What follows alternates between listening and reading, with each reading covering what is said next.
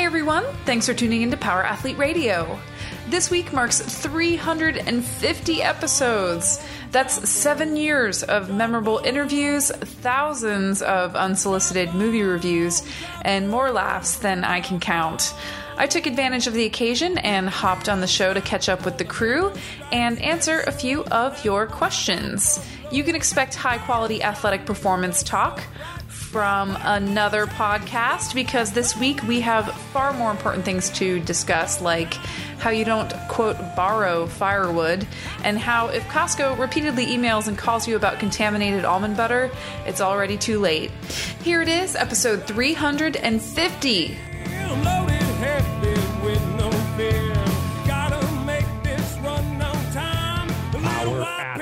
Nation. What's happening? This is Luke, and I'm here to announce that this is the start of another episode of the premier podcast in strength and conditioning. Ing. Get no ing out of this guy. We got an ing, but after you get no. That's right, people. Callie, edit in that ing. And then use that like on the radio. We'll have a soundboard that's like ing, ing, ing. John just saying ing.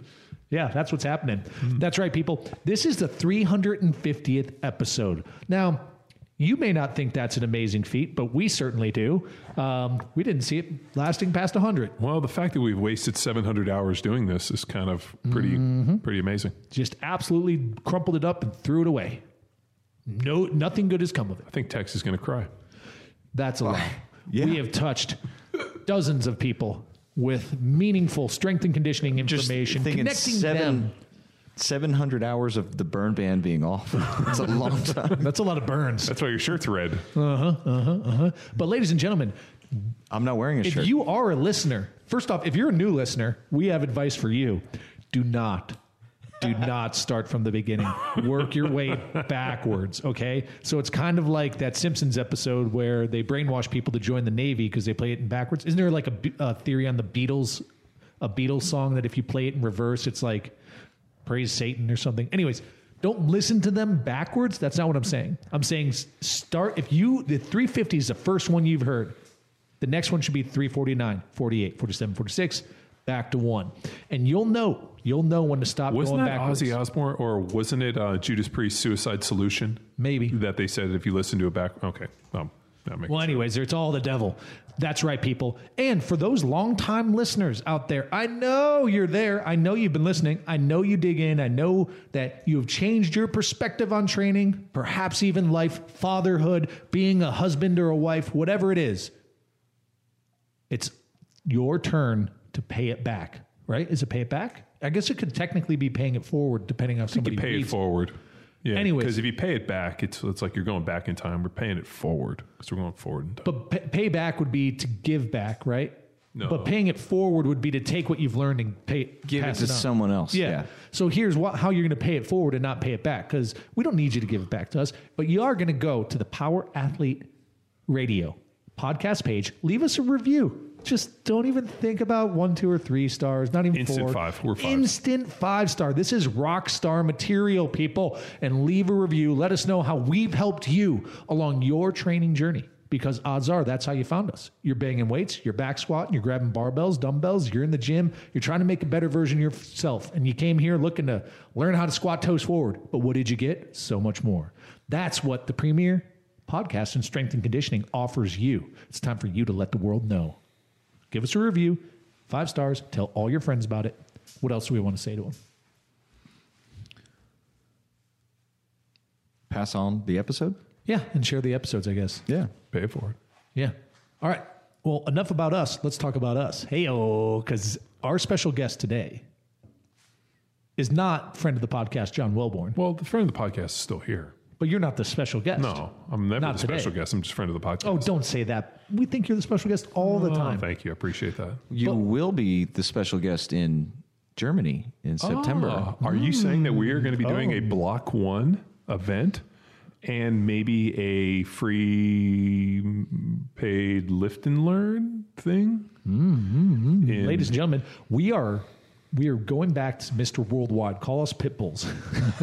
Well, back to our stomping grounds in Nuremberg, Germany, so that we can administer the Block One and maybe a bleep fit football kind of experience. That's right. Ladies and gentlemen, what John is alluding to is we made a mistake. We all sat through a seminar recently, and let's just say there's an itch that needs to be scratched. The big guy wants to get the band back together, wants to get on the road, and he wants to start, you know, exploring that seminar life again. And we're going to venture out over the pond into Germany, and we're going to host it for sure a Block One. So if you're in the methodology courses and you haven't finished and you're over in Europe, it's time for you to go into Turbo Drive, get through all your lessons, submit your form at the end, and get the invite to the best show on earth coming to Germany. And like John said, there's going to be a little Power Athlete party afterwards too. So more info on that later. Keep your eyes and ears on social and on the podcast. But enough about these amazing opportunities. Let's talk to our longtime Power Athlete Radio collaborator, current producer, former co-host, Callie Hindelman.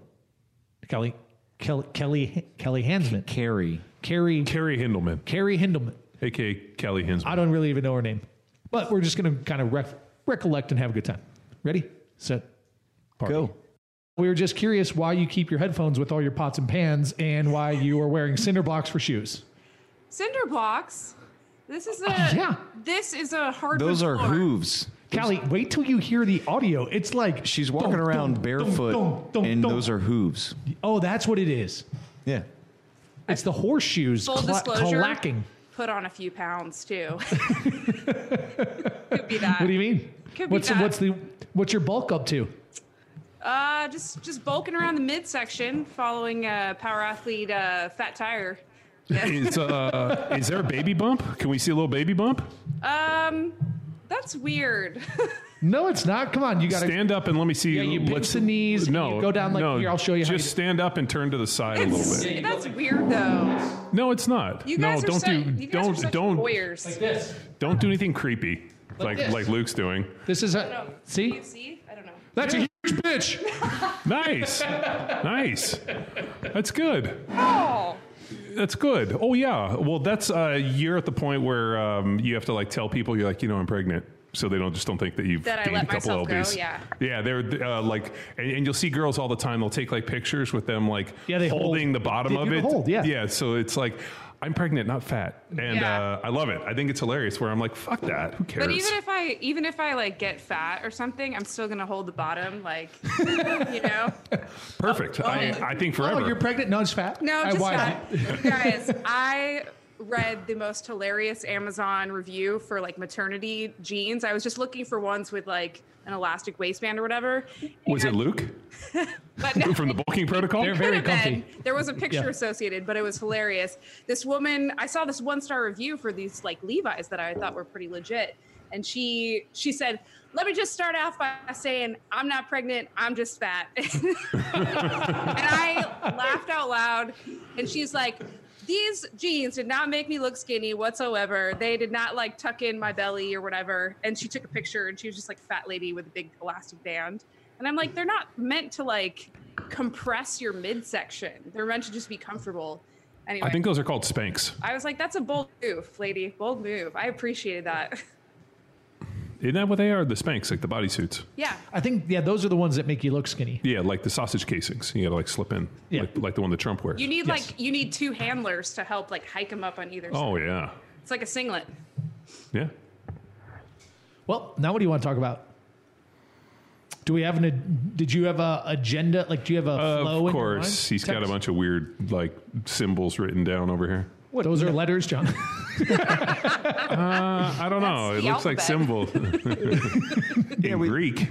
We posted, so we're still waiting on some answers to come in. So we can just wrap. What answers? Rap battle? The answers that you provide for these questions that are incoming. Oh, well, I think Callie should answer the questions as our special guest. Mm-hmm. I'm just friend of the podcast. Friend of the podcast. Should we do we want to light up an official intro? Yo, this is the Denny K show. Hit it, J-Will. I did it, and he never came back on the deal. Like, at that point, he was like, fuck those guys. Maybe. Or maybe he just had other things to do. Probably. So what? So, okay, you have to remind me of, like, the timeline of that. Did you tell him, like, cease and desist, and then also, if you want to do this, it has to be, like, you're allowed to do it, but with, like, under our supervision type thing? No, Luke was doing something clandestine with those two monkeys, right. And was looking to a proof of concept. Didn't give me a heads up, so all of a sudden I see this thing pop through, and I see these guys start like a Power Athlete podcast, and I'm like, who? Wait a minute. So John had just heard of Game of Thrones, and he was on like a 6-week binge of Game of Thrones, and I said, John, Denny and Steve want to do a podcast. Are you cool with that? And he's like, yeah, totally. And then just obviously wasn't listening to me and was catching up on his Game of Thrones. That is not true. I cannot confirm or deny. Game of Thrones did not exist when they started the podcast. Yeah. It like, so maybe it was a Friends marathon. Check. So no, it was a conversation in passing, and it was like a make it happen moment. And then I recorded in between at lunch at a seminar. I think we were... I want to say it was me and you and C at Gravity Jane's. I don't remember. Maybe. Or was it me and Ben? Anyways, and then I did it at lunch real quick, and then they went in and were so excited and fucking posted it like that second. Versus like, all right, let's see how it turned out. Let's do a little quality control. I think what Luke said is, hey, I'm thinking of maybe standing up a podcast. And I was like, oh, cool. He's like, yeah, nothing official. And that's all he said. And then all of a sudden I see this thing posted up and these dudes blowing it up on social media. And I'm like... and it says, the official podcast of Power Athlete. Of Power Athlete, yeah. And I'm like, who the fuck are these ass clowns? Nothing official. You know? Well, I mean, if they'd used their handles, Professor Booty and, you know, Denny K. I don't know who Denny Crack is. Is he really Professor Booty still? But his handle, I thought, wasn't it Booty? I think so. Or maybe that's just what we called him. I think he calls himself Professor Booty, and not because he has a big booty.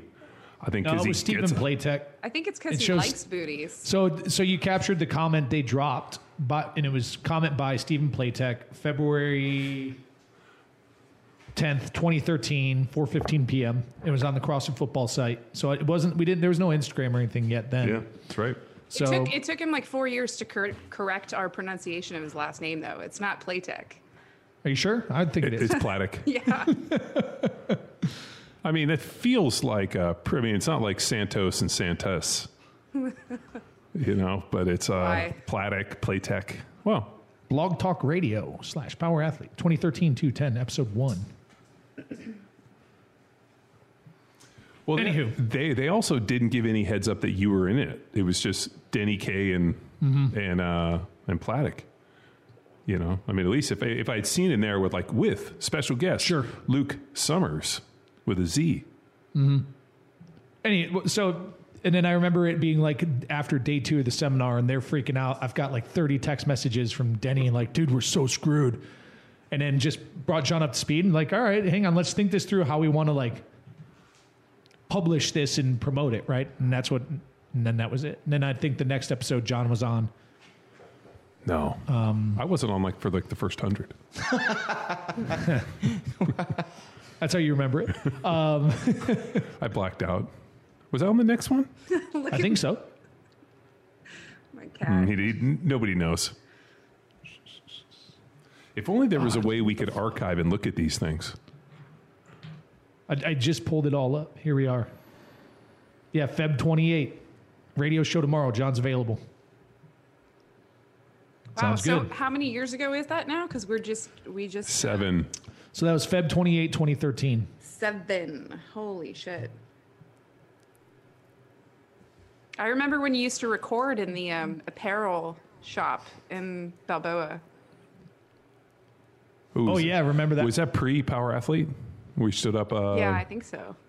And so here, and then on the 28th, Platic's bitching about somebody who's on the comments today who thinks plant protein is superior to animal protein. So this has been the battle on the CrossFit football boards have been going on since It's birth. It's coming up on like a, what would it be? It'd be 9, 10, 11, 12, 13, 14, 15, 16, 17, 18, 19, 12, for 12 years. Yep. And then whey protein is bad for you was also on that post. Isn't it just sad that it's just like these cyclical arguments? It gets tiring. Yeah, you guys look beating tired. A dead horse. It's not like a good joke that you can just keep telling over and over and over again. Like the hooves thing. Good one.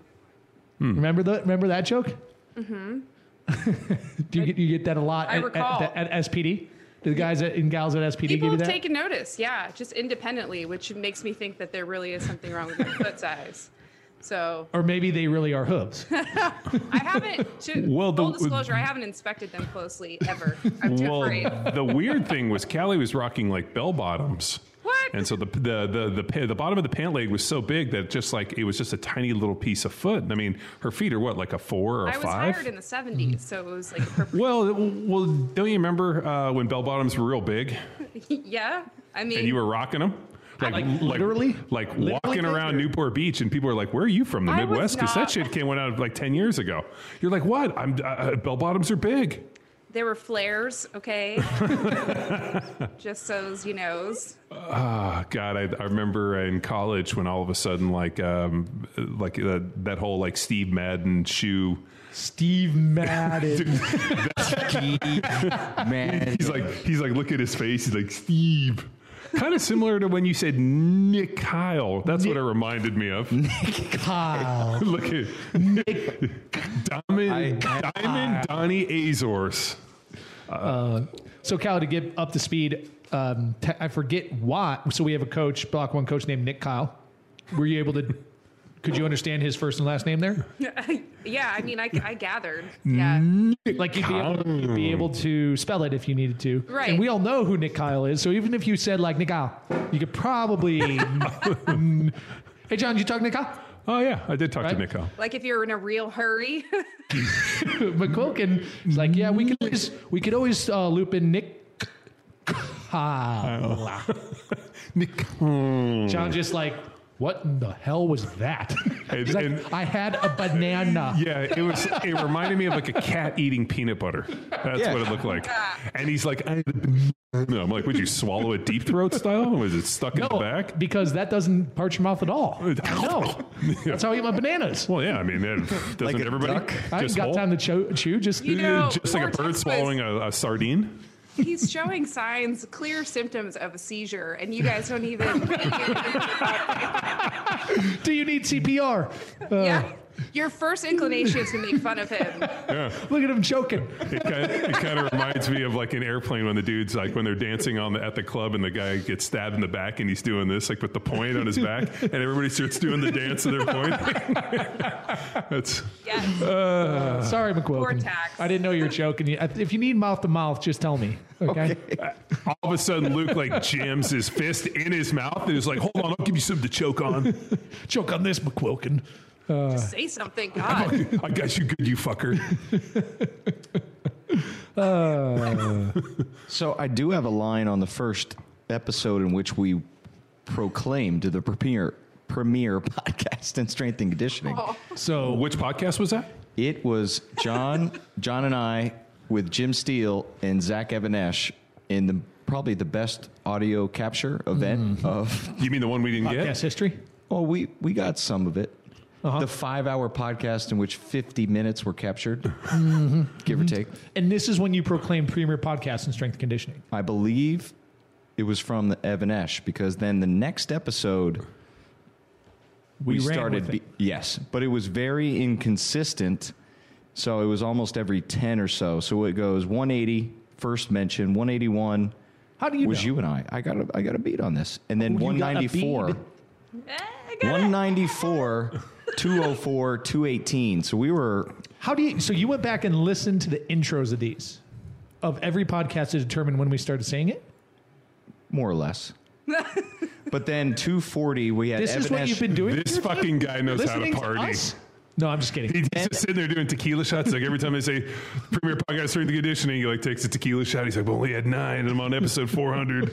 No, I've been hanging out with John's new friends, and they have been working their way backwards. So, Callie, I told these guys, my daughters had a father-daughter dance at school. And so, you know, we're getting ready to go, and Kate's like, oh, we're going to go to Verdi's, which is this Mexican joint up the street, beforehand for dinner with, like, some of the other families. I'm like, oh, okay. And then I was like, well, why are we doing this? She's like, well, one of the dads was kind of nervous. He didn't know anybody. So the wives got together, or, like, you know, from the school. And we're like, oh, we should all meet. That way the husbands can meet each other. I'm like, this is so dorky. It is. So terribly. So we show up. And one of the guys who's sitting next to me introduced himself, and then the whole time, and I start talking, whatever, and he's like, are you John Wellborn? I'm like, yeah, I introduced him as John. He's like, I listen to your podcast. I'm like, oh. He's like, I didn't know you guys were. Did you say, whoa, it's not my podcast. I'm just I'm a special guest. But I was like, you know we live here in Austin. He's like, I'm on the early ones. You guys are still in Newport Beach. I was like, oh, those are awful. Oh, my God. If he's still listening to it. That's what I said. I'm like, yo, man, start at the end and work your way back, because those early ones are rough. Oh, maybe that's just his style. My question is, you went to a father-daughter dance. Which daughter did you decide to take? Well, I showed up with two dates. Your favorite? No, I had double dates. Oh. But it's you probably remember being I thought you would have tryouts or something for your. Well, you remember being 7 to 8 years old. So it was funny because we show up and it was like, first of all, a lot of these dads didn't have good dance moves, so I had to break it out a little bit. Human air guitar? Oh yeah, dude. I was picking them up and like spinning them Double around dash. And doing stuff. I was like, hey, do the flips, and so yeah, we got up there and shook it up a little. But what's funny is I still can't figure it out. They were really concerned where their friends were at all times. Like, oh, I have to go find my friend. And I didn't know if that was code for like smoke cigates in the bathroom. I asked them like, oh, yeah, are you guys smoking cigarettes or doing shots in the bathroom? They're like, what are you talking about? Rumpelstiltskin? Like, yeah. I was like, did you guys steal Uncle Luke's and Malort's? You know what's good in Yoo-hoo? Rum. Rumpelstiltskin? Rumpelstiltskin's a good man. So are you guys. So yeah, it was fun. I mean, the problem though is one of the, I think it was the assistant principals was the DJ, and she didn't play anything newer than about 1979, which I'm usually cool with, other than the fact that it was like Steve Miller Band and all this like 70s bubblegum crap that I hate. And I was pretty fired up. I wanted to go over there and be like, come, like, let me give you one of my amazing podcasts, because I know Ingo B's listening to this. Mm-hmm. And let me tell you, she probably would have crushed Ingo B in a spinoff. I just don't understand why DJ Muscle Boy isn't on repeat. That's all I would have played. Pump 'em up. Pump. Mm-hmm. Yeah, it's the anthem for Jack Street right now. I don't think that's appropriate for a kid's dance. How? He's speaking Icelandic. Yeah, he's doing the muscle dance for all you boys and girls. Look at that pecs on that DJ. That's a muscular DJ. Yeah, Callie, I have you to thank for that introduction. I can remember it like it was yesterday. You know, I'm like, I don't get it, but I'm fascinated. I think it was kind of awkward when we had him on the podcast. We got to get him back. Like there was a little bit of a language barrier, I think. Mm-hmm. Yeah, and that's to be expected. I mean, I don't know. I still haven't quite figured him out. Text that thing that you tagged us in the other day, where he just yells, "I'm gay." Is that a problem? On the new Wipeout. Oh my God! Yeah, it's great. I like how. What? Like, what's the context? I have no context for how or why. Well, so that show. That's got to be fake. Oh, no, like the Wipeout? Yeah, did you ever watch Wipeout? No, but I was laughing, being like, waiting for him to like go down, and he didn't. That's why it's funny. Yeah, so like the intro to that, after they produce it and play it, at least from what I remember, because what I remember it is an English-dubbed version of like a Japanese Wipeout. What is that? Mm-hmm. MXC. MXC, yeah, right? Yeah. And then like they would do like a Afghanistan animation. They would do like an aerial zoom into the competitor, and they would just say something totally random. And then go. Like, had nothing to do with anything. You'd be like, I wear a size 10. And then just go.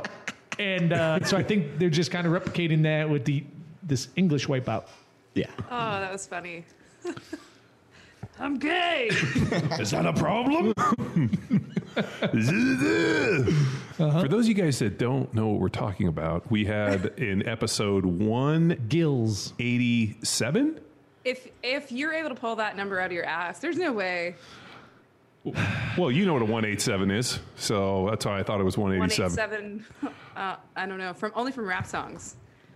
Dude, so when I'm programming for the site, like I'll go on and I like usually just like let YouTube, I'll hit 109. Something 109, and all of a sudden Warren G and Regulate came up, and I was like, oh, I'm about to regulate on your ass. Oh, I like listen to him. The kid's like, what do you listen to? I'm like, shut up. We're listening to Warren G and Nate Dogg. Oh, yeah. I'm like, bow your head in respect to Nate Dogg. They're like, what? This DJ be Warren G. 109. We had 109. The most muscular DJ in the world. What's his name? Einar? Gils. No, I thought it was Einar. E. Gils. Yeah. Something. Einar Gils. I say we go to Iceland and hear him in person. Like in-person podcast? Yeah, like show up and we're like, hey, we're Power Athlete Radio. We're here to do a live podcast. Remember us? A techno show. Yeah. What are you researching over there, McQuilkin? DJ Muscle Boy's got it on Wikipedia. Ooh. Does he really? Mm-hmm. As he should. Damn it. Does it say that he was a guest on the premier podcast in strength and conditioning? We should update that. We should definitely add that. Do you guys have a Wikipedia page as well? Somebody does. John Wellborn. Somebody does. Yeah, I know. I'm not talking about you. Obviously, you do. You guys don't. Me? Why would I? No, I don't want that type of scrutiny. People that tell the world who I really am. No, but everyone, your boys would mess with it. Oh, yeah. And create all this myth for the Luke Summers. It wouldn't be flattering. It would be like criminal endeavors that I never have done. They probably all happened. No. This never happened. It really happened. Wink, wink. They can't hear you. Winking. So, Callie, give us an update. What is an update? Let's see. You got to start with the weather. Still, yeah, it's a balmy 50 degrees outside, pretty standard Seattle weather. It pains me that I'm even telling you the weather right now. Dude, we have been having I can't believe you guys drugged me into this. Yeah, now it's like, I don't know. We drugged you or we drugged you? You drugged me. You got a fucking dart in your neck. But it has been so crazy windy, and we have... some, like, I don't know, probably 100-year-old huge trees out back that are getting ready to fall. I don't think they're getting ready to fall. They've been checked for like structural integrity and that kind of thing. But I always get paranoid when the wind is crazy that it's just gonna smash and kill me in an instant. Do you send Tom up there in the middle of the storm and he has to like scale up and stand in there and then like do flares and signals to let you know if it's gonna fall? You're like, get up there and let me know if it's gonna fall. You stand in that tree. I would if that selfish son of a bitch was here. I absolutely would. Yeah. Yeah. Now I just shake in my bed in terror and just hope that it ends swiftly, So yeah, that's all we can ever really hope for. Are we recording from the new digs? Yeah, this is the Heezy. Yeah. Looks lovely. So, did you paint or is that the stock color? This stock color, this house is like 100 years old, so I don't know if they had like a stock color, but they probably would have had wallpaper. Paint was expensive. Yeah. I don't know. They had this painted beforehand. I did a little bit of touching up. Nobody cares about this. Why are you? I do, because we care. And then so I like that little plant in the back. Is that like your plant? Did that come with the house? Luke, what? It did not come with the house. Oh, that's sweet. Yeah. Oh. The plants are mine. Mm-hmm. Yeah. What about that mirror? Did that mirror come with the house? All right. This conversation is over. Little Fight Club reference. That's right. But yeah, what else? Weather. Gave you the weather update. What else do you want to know? Oh, that sweater back there. Did that come with the house? Oh, my God. The yellow one? I think that's a sweater. Or is that an Afghan? That's a throw, like a throw... carpet. Oh, that's for old grandwomen. A shawl. Did that shawl come with the house? It's a fucking blanket. Oh. Well, you could use it as a shawl. You just need like a clasp around the neck. My bad. Is this really what you guys wanted to talk about? Did that blanket come with the house? Oh my God. Are we going to argue about vegan protein? No, we've already done that. I don't know. Is that a question that was just asked? All right, Callie, let's talk about... what do you want to talk about? Let's talk about your favorite moments of the podcast. How about your experience with the Game Changer stuff within, like, SPD? Did that get traction in there, and were there a lot of law enforcement that were considering a vegan approach to life to get healthy? and fit and ready to work? I don't think so. You don't think so?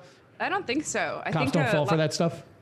We have one staunchly vegan cop who is he's pretty jacked, actually. He's pretty big, but he claims that he's been vegan for about 10, 12 years because he says that his doctors determined that he was allergic to, like, being able to process meat protein. So this is what he claims. And so not to cut you off, but there, thing, right? Yeah, that is a real thing there. I believe it's a tick, or there's a virus that if you get bit, you end up developing some form of like autoimmune disease where you can't digest animal-based proteins. Yeah, and I don't know enough about it to really even debate him, but he has asked me, like, on numerous occasions, like, is vegan protein powder, is it even remotely, like, no, equitable to whey protein or animal protein powder? Well, like, even whey protein isn't, like, ideal. I mean, in a perfect world, I feel like protein shakes are kind of like a timing or a stopgap, or like, hey, if I'm trying to eat like a higher protein diet with like a lower fat deal, sometimes you got to throw protein shakes in, you know? So I kind of see them as like diet saves, where, oh shit, I haven't hit my mark for protein today and I've eaten all my fat, and you're like, oh, all right, I'm gonna have a protein shake, or I got to fucking suck down some egg whites. But for the most part, like, it's not as nutrient dense. It's just. Yeah. I think he ends up eating like a shit ton of food to try to, like, have you ever gone out to dinner with like a vegan? I have not. So Susie's a vegan, and whenever we go out to dinner with her and the kids or whatever, the amount of food, like green stuff, like they'll bring her a salad, and like as I'm like, you know, obviously like watching her, she like 20 minutes later, she's still just chewing through this, and I'm like, I don't think I could chew that much. My jaw would explode. I can't be a vegan. It's too much chewing. There's way too much.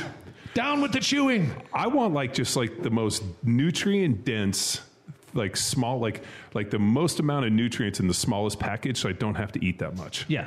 And something you don't even have to chew, like a banana. Well, but like I was like, man, like it just like looking at it, like the mass in this bowl probably had to be, yeah, like 400 calories, man, and I'm like, oh my God, that's a lot. I just have a hard time buying salads. Like I just. So if you take that logic though of like the whole waste of energy, time efficiency type thing, would you get a feeding tube if it just gave you the perfect macros? So you're saying past the palate. I wish I could get up every morning and just take a pill, put it in my mouth, and it like just one pill. And that gave me all the macros, everything I could magically get, and I never had to waste my money. What is it where they, like, you have, this might be a fake thing, but tell me if it is, where you plug in and you pull blood out and it gets spun up and then kind of goes back in? Yeah, there's... do you know what that is? Yeah, they do a couple things, like they oxygenate blood, but they also do that with ozone. Yeah. So they'll take like a pint of blood, and what they'll do is they'll pump and infuse it with ozone and then inject it back in. There's also times when you can like take a blood, they'll put it on ice, and then you can go back 30 days later and they'll put it, which is like blood doping, and then you have extra blood. But they can like over-oxygenate blood. They can mix it with a bunch of different stuff and inject it back in. You feel great. Callie, to answer your question, I want a tube where I eat pizza and beer and cupcakes. Then it goes out and spins up and is like... all the bad stuff's removed and spun out, and then they inject all sorts of good stuff, and it goes back into your stomach. So you get to enjoy... oh, my God. ...the input of tasty, salty, greasy foods, but then they just, you know, reallocate the macronutrients and micronutrients, so that's healthy. So I've become a little... You don't want that, Tex? No. What? Like there's some research, and I remember Rob Wolf and I were talking about it, and like he sent me a clip. Do you remember like Man vs. Food? Oh, yeah, that guy? Oh, yeah, Adam... Rickman or whatever it was. So he had one deal where he had to eat some like god awful amount of ice cream. It was like 12 pounds of ice cream, and the guy got through this like halfway through, and he said to him, he's like, hey, I can't eat anymore, like my palate's maxed out, do you guys have any french fries? My palate. So they brought him out this huge plate of french fries. He put a bunch of salt on there, he like ate some french fries and went back and smashed it. And so there's some really interesting research that talks about like sweet versus savory, salty, and this whole deal, and that you can only consume so much sugar at one point. if like when you do, you have to throw some salt and some carbs in there to restart the body to get it done. And I remember Rob forwarded it to me and he's like, check this out. Like anybody who doesn't believe, oh, you can't overeat these things, or who doesn't believe calorie, this whole thing with palatability, he's like, dude, just watch this. And the guy was like, he was smashed. He couldn't eat anymore. All of a sudden they bring him out a plate of fries and he eats them and then goes on and smashes the rest of this ice cream deal. And he must feel so awful by the end of he got sick when they were filming it, and I know what happened. He went to the doctor and they were like, you have to stop this or you'll die. Yeah, and exactly. So it's really worth it. Well, he got healthy, or he started training, lost some weights or looking better, and then was like, I can't do it. So what they ended up doing for the next season is they found like proxies, people that come in and he would coach them to do it, and it sucked. And then that was the end of the show. But like the dude almost ate himself to death. It was awesome. It's fucking disgusting. It's pretty fascinating when you look at like a volume of food. And I think sometimes with like the vegan stuff, why people end up losing weight is because of the food is not as nutrient dense or calorically dense. I mean, you sit down and think about it. I'm sure you guys have done this. Like you take like a huge bag of kale and you throw it in a big pot. You put a little olive oil, maybe the lid on it, and just a taste of water. And all of a sudden it cooks down to like nothing. And you're like, oh my God, imagine if I had to eat that whole thing. But like now it's cooked down, so it's pretty fascinating. I also think on the vegan thing, but I'm curious how many shift from, we'll call it like fast food life to vegan. Well, nobody just makes a one-to-one change. Like this is something whenever people are like, oh, I decided to get healthy. Well, you stopped eating fast food. You started sleeping more. You started working out. So what they find is that when people tend to make life changes, they tend to make a lot of life changes. But the one which is most interesting to me is the carnivore diet. It's like really fascinating that people have gotten to the point where like, they can't necessarily control it, or like, hey, I can't really control. And as we've said millions of times, protein is by far the most satiating of all macros. Like it's really hard to overeat protein. I mean, we've seen there's really extensive studies that you can find if you Google where that talks about like, hey, we've had like, here's your, basic caloric intake for the day. We're going to have you overeat by 500 calories with just protein. And then the people really don't gain any weight. So the body is, protein's very thermogenic. It's very satiating.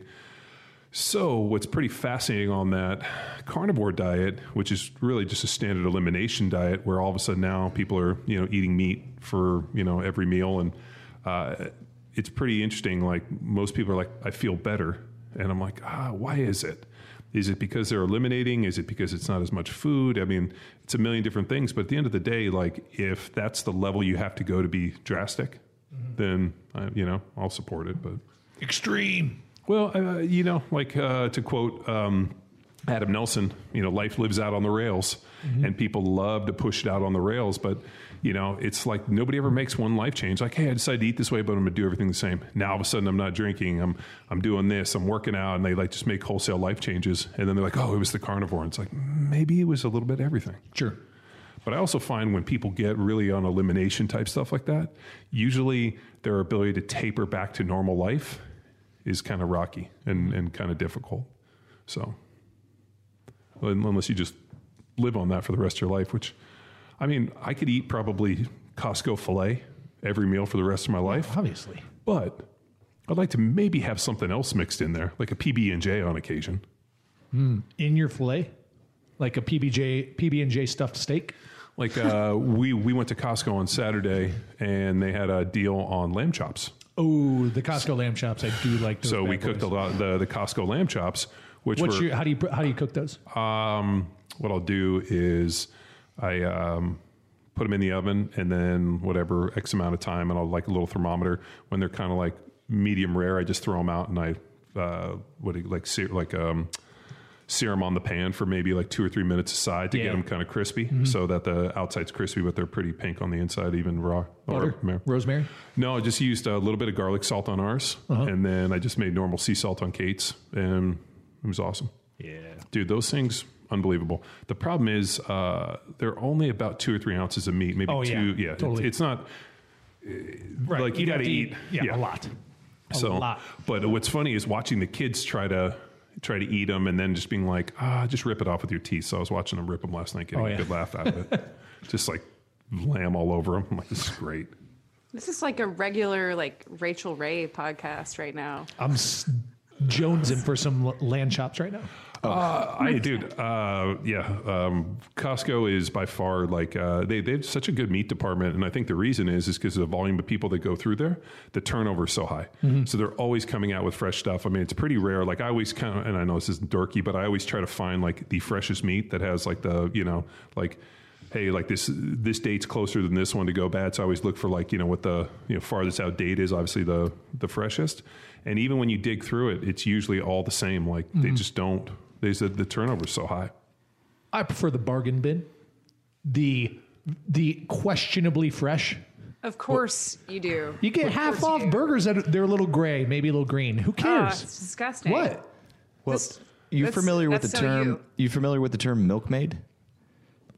Keep going. No. That goes and checks all the dates on the milks in the grocery store. Yeah, isn't that from Clerks? Yes. Yeah. You're basically a meat maid. I go through and I definitely check just because I want the freshest meat. But I don't know if I'm going to go buy milk if I'm going to actually pull them all out. That just feels like a little much. That's why it's funny. I bet you didn't even know that there were born, like there are dates on the meat. Did you? The meat? No. I eat it too quickly. 100%. Yeah. It's packaged on, right? The packaged on date? Yeah. I would much rather have the stuff that's put out today than the stuff that was put out yesterday. Yeah, but if it's half off. Costco doesn't have... I'm thinking of like... Yeah. I remember Sprouts in Newport. I'd always go to that like red tag bin and just like... snag the oldest, grungiest meat. I know. It says like on it, off. Like if you don't cook this in 20 minutes, seriously, it's going to kill you type thing. The best thing to do with that stuff is you just throw it in the crock pot with like a bunch of like... The cock pot. That's what Luke calls it, the cock pot. That's my nickname in college. It gets hot and it's real steamy and wet. But you just crock pot that stuff. So anything that looks like a little like, throw it in the crock pot. 8 hours will either soften it up, make it edible, or when you pop it open, you'll like, know. Yeah, you'll just know. I should have never cooked this. Mass like food poisoning for your whole family. You know, that only has to happen to you. At least only happened to me once, where I ate something that was old, and I was like, man, I'll never do that again. Maybe I think that happened really actually recently for me, but it was leftovers. You know, like some leftover pork, and then it didn't bode well. Yeah, no, I've had some pork ribs that didn't sit well either. Yeah, there's the legendary Dusty story within our circle of friends where he had recalled almond butter. Oh my God, that's the funniest story I've ever heard in my entire life. It was like, you know, you go to, or it had to been Costco. It was Costco. So like a gallon of almond butter, and he was just like, eat it for a year and then get another one. And so he's been eating this almond butter for like 18 months and getting these emails from Costco he's just deleting. Oh, and yeah. Long story short, during this time, he's having terrible GI issues and like crippling. And he's just smashing this almond butter. He thinks he's got like a tapeworm. He's going to the doctor. Wait, and the big thing is river water, because he went hang out in the river, right? White water rafting or something. And he's like, man, I must have swallowed. Took in a mouthful of river water. I must have a parasite. Yeah. And then he finally opens the Costco email. They're calling him. Yeah. They're calling him at this point. And it's like recall salmonella. He's just been eating salmonella almond butter for 18 months. So the moral story is get the smallest thing of almond butter, I guess, or open your recall messages. It might be meaningful. If Costco calls you, pick up. You know, what's great about Dusty is the fact that like this stuff happens to him and he's still not dead. No way. Like he's too hard to kill. He's the definition of durable. And I guess resilient. Resilient, durable, and too stupid to care. So we do have some questions. Go on. If we want to dive into these. Some training related, some philosophical, directed towards John. What are we feeling first? Training? Are any of these from Sputnik? One. How did I know? Because he's always online. All the time. Let's quick one, John. Training and RPR takeaway. Recently, we hosted the RPR clinic at Power Athlete HQ. Reflexive performance reset. Kind of, is it popularized by Cal Dietz or co-founded, right? And who, I can't remember. JL and then is it Neil? Can't remember. Yeah. I'm not sure, but two-day clinic in which we got a lot of hands-on work, working with different people throughout it and applying the tools. So I got a few notes here, but John, any big takeaways from the clinic? Yeah, I think it's pretty fascinating. I'd love to see it. I'd love to check out the B-Activate stuff as I kind of started digging into it a little bit more and did a little deep dive. And we were talking a little bit the other day about fascia and how it all works. I found a pretty interesting research where they looked at, they used high definition MRI machines to actually analyze the fascia of the body. And when they looked at how it all kind of interconnected, it was straight up the, like the acupuncture points and like the meridians associated with acupuncture. Like it was pretty, like looking at it, I'm like, oh man, I've seen this before. The other cool thing was I saw a picture where they stripped away the skin. Obviously it was a not a real person, but a model. And they actually showed how the fascia connected all of the muscles. And I think we always think of, you know, their skin, you know, obviously, and then there's muscles and we have ligaments and tendons. What we don't realize is that there's this fascia that if you look at the body without skin and just the fascia, it looks like there's about 6 muscles in the body. Mm-hmm. So these whole things kind of connect in these slings, and it's just really pretty fascinating. And the RPR thing, which I took away, was the idea that, you know, the nervous system is tied to the fascia, and the dysfunction within the nervous system can be released through manipulating the fascia. And fascinating. Well, it's, so years ago, they just thought fascia was this, the way it was explained to me, it's like a whole bunch of saran wrap laid on top of each other. And it was something that they just had to, you know, cut through to get to the muscles and to try to fix things. And I think now they're realizing that fascia is how our nervous system is able to really function. And then I was telling you the other one I found where they looked at horses and they tried to figure out why horses were so intelligent with such small brains. And they found that they have extremely thick, dense, very defined fascia through the whole body that connects and allows them to just have this extrasensory perception. So what does fascia have to do with RPR? So what I look at RPR and what it is it's a reset for the nervous system. So it's directly influencing the nervous system. So there really isn't too many forms of training or too many things out there that primarily deals with the body in terms of the nervous system. Everything is functional, right? Mm-hmm. Or mechanical. Like, hey, I'm going to go lift weights. I want to squat for these reasons. And, you know, we're trying to fix dysfunction through this mechanical deal. And the analogy, at least the way I started thinking about it is, you know, let's talk about cars. You bring in a car, you know, the spindle's broken, brake pads are worn, the tires are worn, engines knocking, all the other stuff. I think the electrical system and a lot of the stuff that you can't see, you know, why the car might start or might not be working fits within that electrical system. And that could be the wiring. That could be how things are interrelated. That could be the computer, how it's, you know, being programmed and talked. So you kind of have to look at a car in 2 separate places in terms of like, is this a mechanical issue or is this an electrical computer issue? Now, obviously, older cars, carbureted, don't have nearly as complex a deal, but like new cars today, everything from the transmission to, you know, road sensors and this, I mean, everything's wired within the car. And so I think for the human body, we look at a lot of the training and what we do in terms of fixing dysfunction in like a mechanical environment. And what I liked about the RPR, which is similar to what Dr. Bueller does, where they're looking at manipulating the nervous system to effectively create or remove dysfunction through the body. And the RPR I thought was real fascinating. What I don't understand and what I kind of appreciated is that they didn't really dive into the weeds on like why this works or how it works. They just talked about, yes, it does work. This is how you do it. I thought we should have spent more time on practicing like, you know, this and getting really deep into like how to execute the movements, which I thought we did, but I would have spent more time there. I would have loved to have got more into like the why, and the guy from B-Activate, and I'm sure Cal Dietz and JL, if we had time, could really have got into this. But I think it has something to do with fascia within the nervous system, and by doing some different manipulations and finding different fascia points, you're able to effectively clear up some dysfunction within the nervous system. And then once the nervous system's cleared and reset, then it should allow the muscles and everything to mechanically fix itself and train in a better environment. So Callie, I guess if listeners don't know anything about RPR, when John's talking about manipulating the fascia, the guys at RPR and who have kind of pioneered this, it's B-Active, right, John? Yeah, B-Active. This technique. Or B-Activate. B-Activate. There's 3 high-level zones, right? Or is there 3?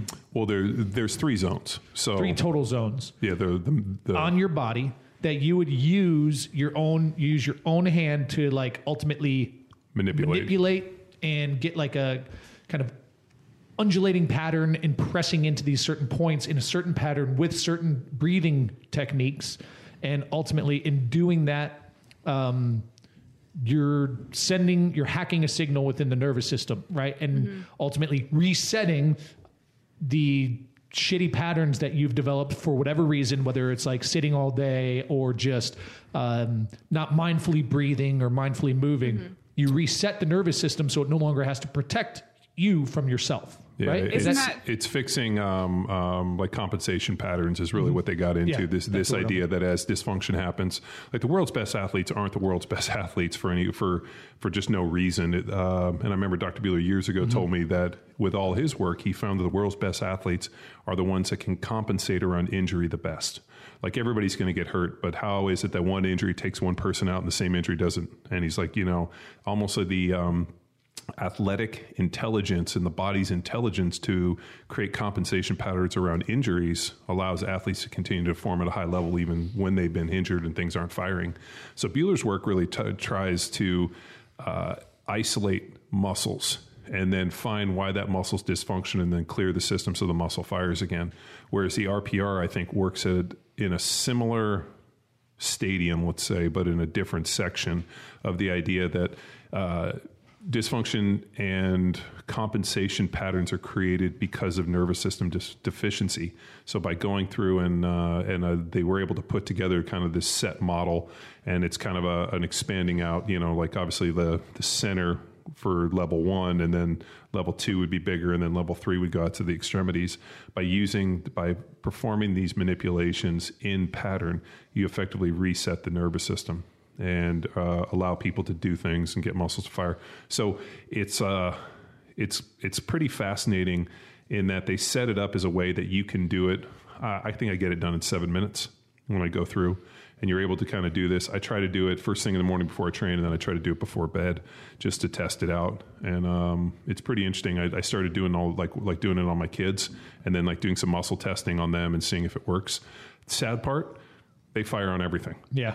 So I'll go over and I get them just them belly breathing, like in through the nose. And then JL made an incredible I don't know if you guys heard it, but it was just a really interesting off the cuff comment where they talked about breathing, where taking a big breath in, filling the belly, and then blowing the air past your teeth in kind of a loud way. What happens is the crystalline within the teeth, the air that gets pushed out actually acts like a tuning fork and produces a vibration that effectively tunes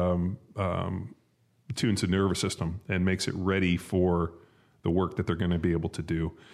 And I heard that, I wrote it down, and I was like, that feels and sounds like something I would believe, but I got to check that out a little.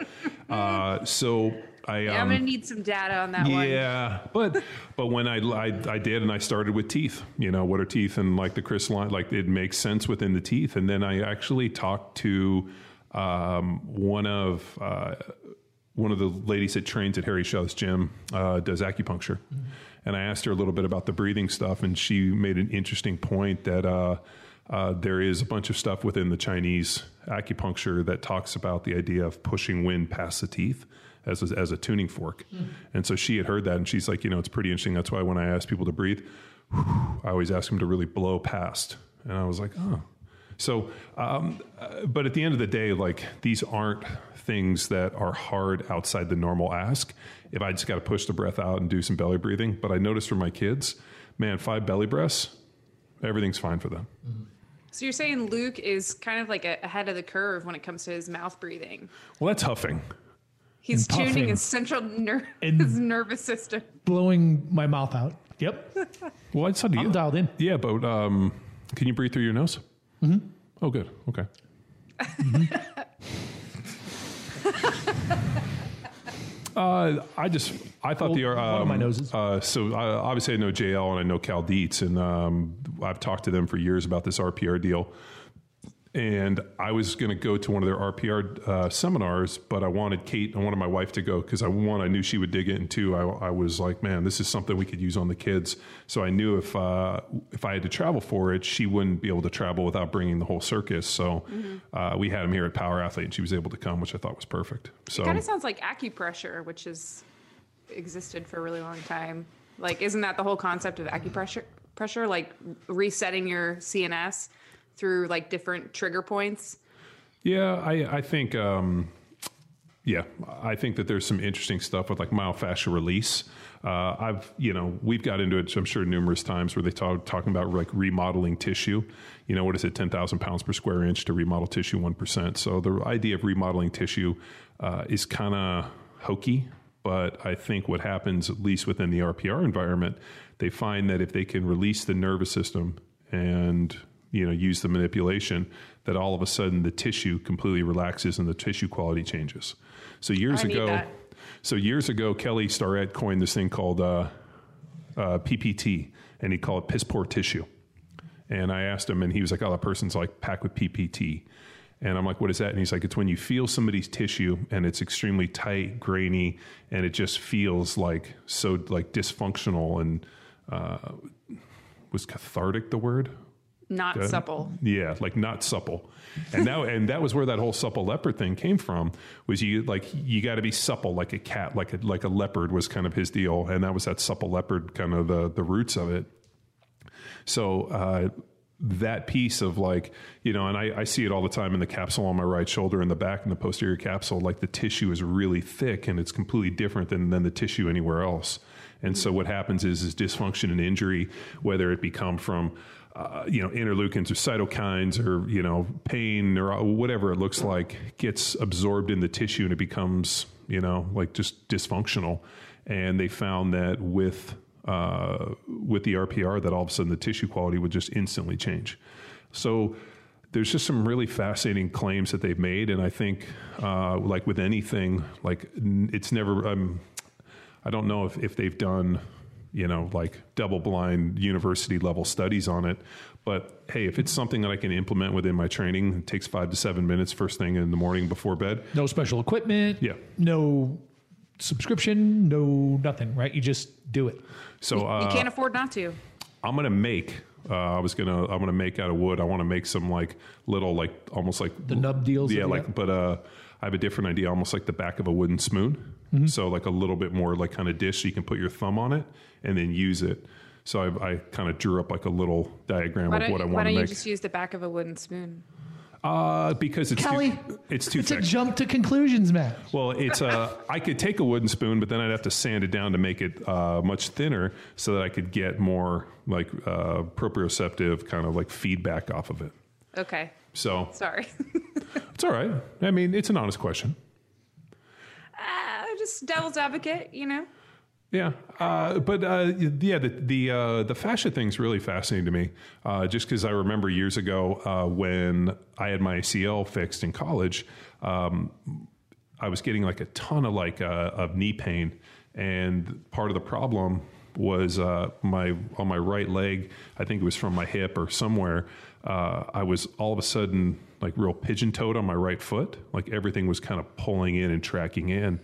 And I remember our trainer at the time was like, you know, your IT band is really tight, so we're going to have to do some like manual therapy. So he had these two pretty decent sized wooden balls, and he'd have me lay on my side with a pillow between my legs, and he would take the wooden balls, like a wooden ball in his hand, and he would smash it as hard as he could into my IT band. And I'd feel like I'd throw up, and he'd probably go and do it like maybe 30 times, and it was excruciating.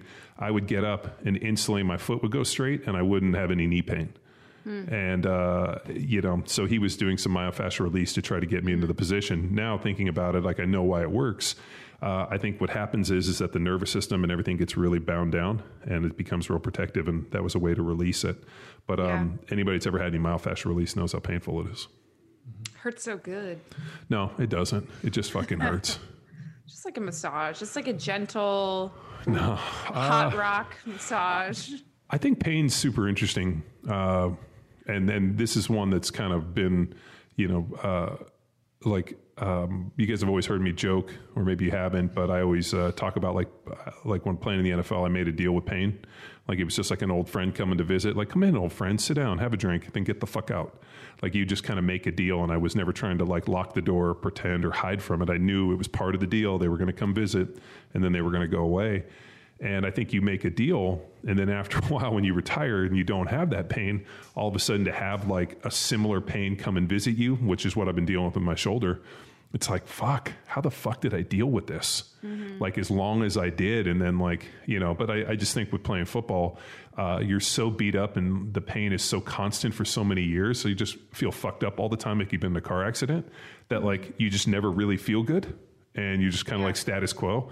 And then all of a sudden you retire and it's like, you know, been a decade, I've trained and done all this stuff to try to like heal. And all of a sudden like that old familiar pain comes back and I'm like, God damn, I can't believe I used to deal with this the way I did. Remember it. Yeah. You know, like weird segues. I just saw my first MMA fights, and I was actually lucky enough to get tickets in the front row. So I thought it was so fascinating to see some of these guys who were mounted and were taking like probably total of like 40 punches to the face, who were still able to think through, listen to their coaches, and try to manipulate the guy on top to get it, you know, to try to like do a reversal or whatever. And it was just, it's incredible. It's incredible to me because not only is it painful, but it's got to be like so disorienting in that moment. And then to be able to still be able to like draw back on a skill set and to like use somewhat fine motor skills to try to manipulate certain body parts is just, it's fucking unbelievable. And to watch their chests breathing and, you know, the guy on top's exhausted or whatever, it was just, it was truly like eye-opening, because watching it on TV is one thing, but like seeing the dude sort of with like try to, concentrate on what he was doing through the pain was incredible. Well, also too, if they get into that mount position, a lot of times it's a little bit later, like as the guys aren't real fresh. So I always wonder when the guys are kind of tired, like as they're on top, they can't get a ton of leverage because they're so close. They usually keep them close. So when they're trying to hit them, like I wonder like how hard the hits are. Unless I know they're not super hard, and I get that, but it's still has to be. No, it's so just. I mean, laying on your back getting your ass beat. It's not good. It's not good. And you just feel so bad for the dudes who lose, especially who really like fight their heart out and stuff. But it was incredible. The, speaking of fights, I didn't get a chance to watch the Tyson Fury Wilder fight live, but I watched it yesterday. I think I got a free link, so I got sent that. And, like the electricity of like a heavyweight fight and seeing those guys come out and like their pre-fight stuff, it's just fucking goosebumps for me. I love seeing that, like gladiators. Oh yeah. And seeing how awkward, dude, you got to watch it. Tyson Fury is so awkward. Mm-hmm. Like he's 6'9", like he's kind of twitchy, like he has tics, like it's just such a weird, like just a very weird fighting style that he has, man. And he just so long. I mean, I think he's got like a 87-inch reach, you know, so at 6'9", so it's great to watch. The other thing I learned too is like you really can't judge someone. You can only judge someone on how they look so much. And so we were trying to like do like, you know, some friendly bets beforehand, just based on their walkout music, their demeanor, their body comp, that kind of stuff. I mean, you really can't. There was a guy who looked like he would be like your fucking redneck neighbor. He looked like he was totally out of shape. And he came out to some really goofy music, like probably fucking his buddy's a rapper in Naperville, and he used this like demo CD to walk out to. Napalm, goddammit. Yeah. And he just like, he's goofy and he just kind of comes in. He's got this dumbass smile on his face. And his opponent was like this super jacked black dude who had a couple inches on him and was covered in all these tats. And that goofy motherfucker just destroyed him. And it was incredible. It's incredible to just. You're like, didn't see that one coming. Didn't see that one coming. He looked like someone you would like fucking borrow like a lawnmower from. And like he's a guy that looked like he won a contest outside. Like, hey, we got a fight. You want to jump in? Yes. Boys. Have you guys ever seen Street Beefs? You guys got. Oh, dude. As soon as this podcast bum over. Fights. Yeah. Bum fights. Yeah. Kind of. It's kind of like that, but this is organized like redneck neighborhood. It's called Street Beefs. Look it up on YouTube. People got really upset about bum fights. Well, because they were paying them. They were like, I'll give you a bottle of wine if you beat each other up. Right, exactly. Like these are people with like addictions. They're like, fuck yeah, I would have done it anyway. But yeah, look up Street Beefs, and it's just like rednecks fighting in their socks in like a and cut off jean shorts, like a dirt like circle. Yeah, it's awesome. But the whole neighborhood's around. It's like toothless people, and they all have they all have like their names, like their special fight names and shit. And it's just, it gets brutal, but it's good. Street Beefs. They just take like a Sharpie and just write it on their, like across their stomach. Yeah, exactly. Like a semicircle. Yeah. Yeah. It's pretty good stuff. So anyway, sorry to derail. All right. So what about the next question? What do we got? While you're organizing that, did you say borrow a lawnmower? You know, I haven't had any email requests for lawnmower requests from Carrie Hindelman. Luke asked to borrow some wood from my wood pile. Yeah, borrowed it. And I thought it was hilarious. Like, hey, can I borrow some wood for your wood pile? I'm like, for what? And he's like, the fire pit. And I'm like, are you going to return it?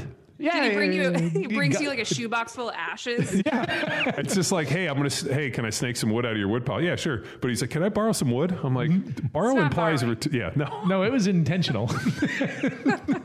Hey, can I borrow some toilet paper? I can't spare. You can't. What is it? Can't spare. Square. No, I just can't. Sorry, Tex. Real question now. Sticking with training? Yeah, sure. If I can bring it. This is number 350. From our boy Sadowski. We had Chris Duffin on the podcast, and he was talking about using bar speed as a metric for determining if he should back off or go heavier. Chris Morris also spoke on this at the symposium, but used different methods of determining an athlete's preparedness for that day. In your training opinion, do they share common ground, although they are looking at it through different lenses? First, what was Chris Morris's method? Was he using grip strength or what was he using? No, he was using the performance ready-made surveys. So, and then also omega waves. Yeah. So they were giving him surveys and then doing the omega wave. Yeah, Okay. I think what's pretty interesting on the omega wave, at least from what I know with RPR and Cal Dietz, is they'll bring people in on the omega wave and their numbers will be way off. They'll do some RPR, they'll do some breathing. And I know Cal even had some supplements that he would give guys, and instantly their omega wave score would double. They would go up and be ready to train. So I sometimes wonder, if something can be manipulated that quickly, how valid is it? The one thing that's very difficult to manipulate is bar speed. Either you're able to move it fast, but you also have to have enough training history. Like I just can't throw, a tendo unit on the bar and have you do a rep day one and be like, oh, well, you weren't able to move that 70% at 0.8 meters per second. What if you can never move a bar at 0.8 meters per second? And it's a really kind of interesting thing where I think for Chris Duffin, who has, a huge volume of work and he knows pretty accurately how fast he should be able to squat his heavy singles. I think he said between 0.3 and 0.1 meters per second was where he shoots. For him, that's very real. So, but I think he's basing that over a lot of research and a lot of him knowing himself. But yes, I think using something like the omega wave can be extremely beneficial. But just like anything, you got to have a baseline on the omega wave. And, whatever you're going to do, I think you kind of go into that camp and you said, all right, hey, if we're going to test and use the omega wave, let's do it. And if you're going to use bar speed. But I think the bar speed's only valuable if you're using barbell lifts. What if you're going to go out and sprint and run some of the other stuff? So, but we can also go out and do sprints and know that, hey, this is my fastest sprint. I got to run within 92.5%. And I'm not able to even hit those. There might be time to say, hey, maybe it's time to do some tempo runs. But either way, it's just an instrument to apply a fluid periodization model in the context of how Chris Morris would define it, right? Yeah. Which is. But you guys also, sorry, go ahead, Luke, and then I'll just real time adjustments to a training plan that are more appropriate for the organism, right? You guys also touched on during the Chris Duffin episode how, it does matter that he's of an elite level, that the bar speed it really is. It is an indication of his efficiency that day or, how much had the load that he should really be lifting that day. But you guys talked about the context of maybe a newer athlete. It's not going to be appropriate to use that type of metric, right? Mm-hmm. Yeah, I don't think so for the novice specifically. The other one too with bar speed is I think with a novice athlete, you're going to see different bar speed on every single rep. You're not like, it's just, within the inter and intermuscular coordination and the efficiency of the CNS and all that. I mean, part of the reason that a linear progression and some of the methodology that we use with amateurs works the way it does is because we're banking on an adapted nervous system. I think when you're looking at really consistent bar speed and, hey, I got this kind of, I'm not going to say like an RPR chart, but I know that like my 1 to 2s are usually this fast, my 3 to 4s, 5 to 6s, and you end up kind of creating like, honestly, the analogy I kind of think about it like is, hey, if like creating a range chart where, hey, if I'm going to go out and shoot, I know that, you know, my 18-inch barrel, 300 mid Win Mag with a, you know, 1 to 10 twist and 175 grain bullet is going to shoot X. And I know like, hey, if I center at 100, I know it's going to be X amount of clicks to 2, and I end up creating this range chart. So I know if I laser and say, hey, that shot's out to 600 yards, I need this many clicks based off of the ammo, and you know I can hit that.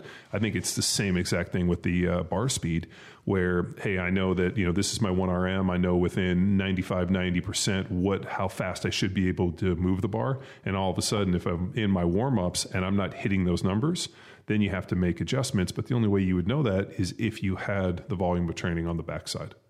Right. So I would just hate for someone to take away from that, like, they should not be accumulating like 20, 25 heavy reps in a back squat because they're not moving the bar fast that day. You know, there's a time where you need to make sure you're getting that volume for different purposes. Yeah. Proficiency. Yeah. Just getting the pattern down. Well, and, you know, I know with, when we originally looked at like some of the velocity-based training stuff, they were like, oh, you know, training stimulus is, you know, within a certain rate aren't going to can drive, you know, strength speed and speed strength and all the other stuff. And I'm like, yo, man, if you're lifting like over 90% and you're moving it faster than 0.3 meters per second, that's not really 90%. Like if you're moving your 90% at 0.8 meters per second, like that's not 90%. And if you're like, and that's a legitimate 90 based off of your 100, then we have bigger problems. So, I mean, we saw a cascading scale. I know when we did it, like, hey, all of a sudden as I'm a near max, like, you know, I'm still moving with compensatory acceleration, but the bar isn't going to move as fast, even though I'm using the same amount of or max intensity into it, you know, with great intent. So I think all of this stuff is top of the level. This is top of the food chain. This is top of the pyramid, tip of the spear. And I think for most of the people, especially the people that Sadowski's working with, you know, with younger, kind of more intermediate amateur athletes, like that's like the bottom, that's the hilt, where I think just consistency and moving, you know, great intent and everything you do is kind of a bigger player into that. And also, how you feeling today? And like even just starting to value training. There's a piece there is like, oh, I got to go to the weight room. It doesn't matter how slow the reps are if that mindset can shift to I get to go train. You know? Yeah, the ritual. Well, that's the baseline of the competency model. Right. So unconscious incompetence, you have no value for intent for whatever it is you're doing. So as soon as they switch into it, then we're on the path towards regulating based off speed. Next question, we got some youth training, 12 years old. This is from Lulu Kebab. My sister-in-law wants me to train her daughter who is 12 years old. This is a long question, so I'm trying to summarize it. 1RMs. My question is I only have her 1 day a week. Should I just have her squat, press, and deadlift with kettlebells and dumbbells? 1 day a week. Or use a barbell and have her do 3x5s? Traditional, like Mayan calendar week? Or she plays competitive soccer and volleyball, so I wouldn't think she needs to do any conditioning while working with me. 1 day a week. I probably... smash her. Smash. You know, maybe... Her. I don't know. I mean, I think it really depends on... the individual, like, is she a little more physically developed, or is she little on the younger side? If she's still kind of in that, you know, like, and I know Kelly's going to love when I say this, but that like pre-puberty situation, I probably just have her swing some kettlebells and do some change of direction and a little bit of stuff, and then I think maybe some jumps and how about some pull-ups? Probably some pull-ups. Start working on that, but I think pull-ups, kettlebell swings, and then like tumbling and sprints. Yeah, I think you should pretty good. A little change of direction. You think that could be cool? Yeah, some shuttle runs. I was just going to say power. Just anything to develop power and then agility. Med balls. Yeah. So a bunch of the med ball circuits we do. There's not enough plyos and the stuff that she's probably doing, and she doesn't need to do a ton of load-bearing stuff, but if she worked on plyos, foot position, some posterior agility chain stuff. Yeah. I think if somebody asked me what's the one deficiency I see in majority of the programs is there's very there's little, jumping. Any of the jumping that we see is like a ton of volume, kind of like high reps box jumps. But I was watching you today, you did, shin hops, you were doing dumbbell box jumps. I mean, all of that, med balls, throws. Mm-hmm. I mean, that to me is really the foundational training when you're younger. And then all of a sudden, as you start to get a little bit older, all of a sudden now it becomes like assistance and kind of some prep stuff for the bigger barbells. But for the majority of younger athletes, I think that should make up the bulk of their training, that and bodyweight movements. What do you think, Tex? Teacher to land. So an airplane? Her. Yes, she's going to fly like an airplane. Helicopter? No, but she's going to volleyball practice. She's basketball, I think her other sport was. But either way, she's landing 150 times during that practice. Yeah, so focusing only on the jump, I would just take it a step back. If we're going to do anything, because we only have a day, teach her to land. So dead bugs, Spider-Mans, and just work on that, some depth drops. Well, into just formal lunges, so we can get the action of teaching her the lower leg action of landing. We can use the lunge to do that. And it's just one step at a time and work through. And then integrate those into even any of the med ball stuff, any of the jump stuff, any of the stuff, anything coming off a pull-up bar, integrate the landing, well, it's a good point. And then that becomes the common skill that you could that she then can use as homework, because she's always going to be landing on her jumps. I'm glad I thought of it. All right. Me too. Training question. We have life of our first intern, because I know he's been dodging you, Luke, on his responsibility for the upcoming Block One presentation. Who? Oh, Luke K. We have life. Proof of life. The previous intern. The intern before the previous intern. We call him a patient zero. Patients. Poor guy. The fact he's asking this question just means that boils he's not my blood speaking a little bit. That he's not speaking. Grind your gears. It's a two-parter. Two-part. First one. First part. How tight should I wear my jeans? First word. He knows that pretty well. Do weighted resisted runs have a place in sprint training? I still see a lot of people using heavy sled pushes or drags, saying it trains acceleration. But is that true? I was picturing something different. If you were going to go, if you went to that seminar that we went to for Dave Tate, where, what's his name? Joe DeFranco got up and talked about that they were using heavy ass sleds to push for short, like 5 to 10 yards or 5 to 10 feet or whatever it was, to short activation, and then taking them in and kind of doing like a PAP, like, post activation potentiation, like using something heavy and then forcing them to sprint as fast as they can. They actually ran faster than they did before they could do it.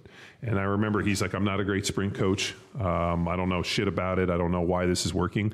We just found when we were pushing heavy sleds before we sprinted, the guys ran faster. That was kind of hard to stomach a little bit, because I think just getting up there and being like, I'm not an expert. Here's just some observational thing that I found with NFL players. I'm pretty sure, like my joke is, they could have played the snare drum for 20 minutes and probably gone out there and ran faster. So I don't know if I would look and say, all right, pushing a heavy sled is effectively sprint training. And that's where I would go in, because pushing a sled is not sprint training, because sprint is it's a combination. Your whole body is so in tune with it. So if the arms are out, then it's not sprint training. But you're developing anterior chain with a big push. And driving, and the proper posture and position of the lower leg to drive into the ground. So we can use those as tools to teach patterning, but without that second step of them actually sprinting, this is not speed training. So they are certain tools or pieces of the sprint. I look at it as like a combination of like conditioning and strength training. I think there's value in them. And I I actually got some hate mail the other day from a guy on Grindstone who called me a motherfucker for not programming more sled pushes into Grindstone. And my thing was, if you got a sled, push that motherfucker. The problem we ran into was that few people had sleds.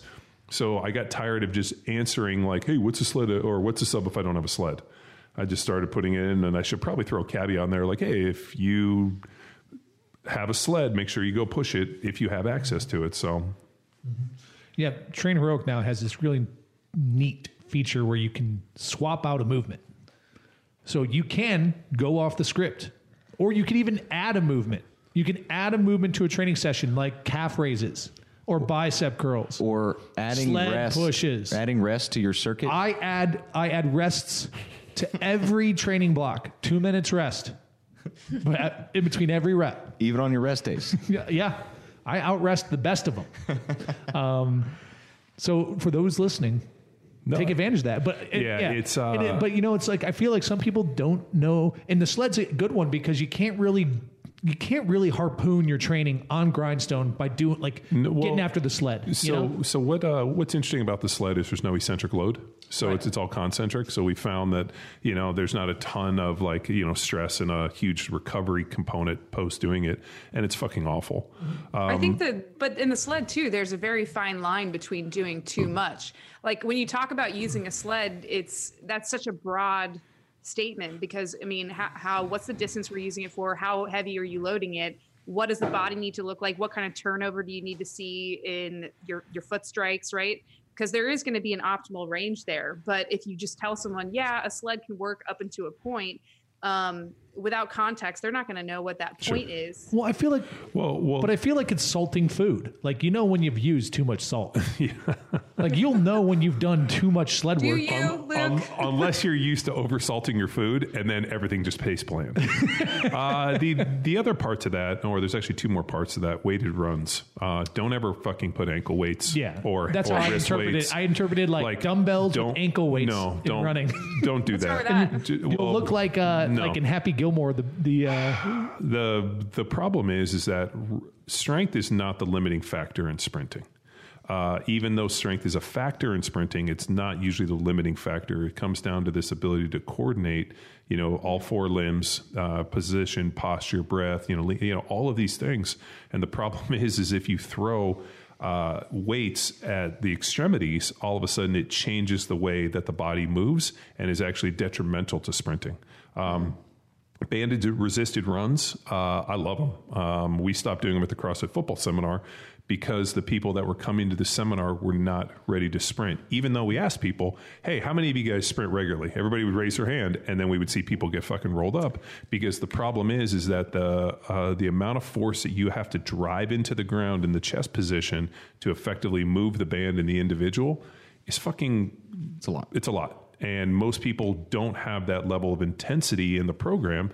And then the problem is the market that we were teaching confused the term intensity with emotional intensity of how hard I'm working, opposed from how hard the work really is, like how much effort I'm putting forth within this emotional versus like, hey, I'm running as hard as I can. Yeah, but you're still slow as fuck.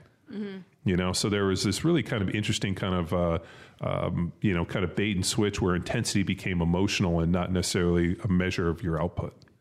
And the banded resistance runs, those can be used as a tool as well. And an athlete will earn that if we progress them. But it falls in line with how we teach speed. We start posture, then get into position, arms and limbs, and then patterning. Arms separate, we do that with arm swings. Patterning, we can do that with our wall drill. DeFranco shat on the wall drill. I shit on his shit for the wall drill. Did he? Why did he shit on the wall drill? I don't want to get into that, but patterning. So we're going to pattern the lower legs. Sled can be used for that pattern as well, but then we need to sprint. We can apply the band and do banded resisted skips. So focusing on that down, drive into the ground. One of the limitations we saw with the old school football seminar, which we also... Some athletes we downgraded towards banded resisted skips if they had something going on and couldn't quite get the expectation. My favorite on the banded resisted skips is watching people start same arm, same leg, and then like doing like the Super Mario Zoidberg. Oh, we saw a lot. I like that shit warms my heart when I see it. I'm like, oh, you got pick glass and kickball, but they're great at fitness. But just follow the paradigm, posture, position, pattern. And then most importantly, we got to finish with a sprint and set your athletes free for them to figure it all out. Because every single person has a different stride length and frequency specific to them. It's like a golf swing. there theoretically is a perfect swing, but then each one of us is going to have different. But you need reps to figure it out. What's part two of the intern's question? The former intern. Favorite Girl Scout cookie? Samoa. Thin Mints. Which one is that? Is that the one with the coconut? Yeah. Thin Mints. What is this? I think Thin Mint straight from the freezer. Oh, yep. Yeah. Frozen sleeve in there. Yeah, frozen Thin Mints all day. Whatever. Racist. You guys are Nazis. Did that escalate quick enough? Mm-hmm. Next question. So now anybody that doesn't agree with you is a Nazi. That's right. That's right. Nazi. Sounds like Seattle. Yeah, that is the... That's the temperature. Hang on. Let me live in the car for a year and then shit in the... shit in the fryer? Shit in the storm drain? You're a Nazi. What are the other Girl Scout options, though? What's the peanut butter one? I might want to vote that now. I only know Thin Mints. No, Samoa is coconut and caramel. So what's the peanut butter one? I don't know. Mimosa? Tagalong? Tagalong? Maybe. I'm just naming cookies now. You know what's funny is that I was thinking about that whole shit in the fryer story where when John told that, like I can remember where we were. He was crying so hard. I can't tell the story without laughing hysterically. And the only other time I heard him laugh quite that hard was recently on one of the episodes. And I think I was on a plane and I just started laughing super hard because he was laughing hard. And it was because one of the inquiries or one of the Instagram things was calling him out for using the Power Rangers like names for the progression in Johnny Bod. Okay. Yeah. And I was and you were dying, John. It just made me so happy. I immediately thought about shit in the fryer. Well, the funny part is I think that people don't notice this stuff. So all of a sudden I just started naming Johnny Bod workouts like whatever show my son was watching on Saturday morning is like, I'll be like, hey, what are those villains' names? And he'll say them. And like, that's the funniest part because he doesn't really pronounce his K's and his R's very well. So it's pretty hysterical. So I'll listen and then I'll have to go Google the names. But we were watching Power Rangers Ninja Steel. Now we're like in these Dino Power Rangers, like we were watching. It could have been any show. Oh, it changes because like we were watching, there was Spider-Man. We were watching like all of these shows. Like so my son's pretty sharp because my daughters won't get up early, but he'll get up at like 6 a.m. and be like, can I watch TV? And because he knows as soon as the sissies get down there, they're just going to like steal the remote from him and make him watch whatever. So we let them like, hey, if you get up before us Saturday morning, you can go watch cartoons or whatever the hell you want. Mm-hmm. And so he gets up and he's been crushing this Power Ranger. So I just started naming these names and I didn't think anybody ever notices. And all of a sudden people are like, are you naming these workouts after Power Rangers? I'm like, just the villains. It was R.K. Barker who caught it. So my question is, R.K., he's watching Power Rangers. Yeah. He's over there like he's Cash's buddy. He's like, oh, yeah, me and RK, we're buddies. We watch Power Rangers. So there's some new Girl Scout cookies. There's a lot on here I've never heard of, and I question their taste. So we have our Samoa's, Thin Mints, Tagalongs, or the peanut butter. Mm-hmm. Look at the hens. Remember Tagalongs. But there's also, I know this one, but Dosido. It's peanut butter sandwiches. Mm. Oh, like the inside. Yeah.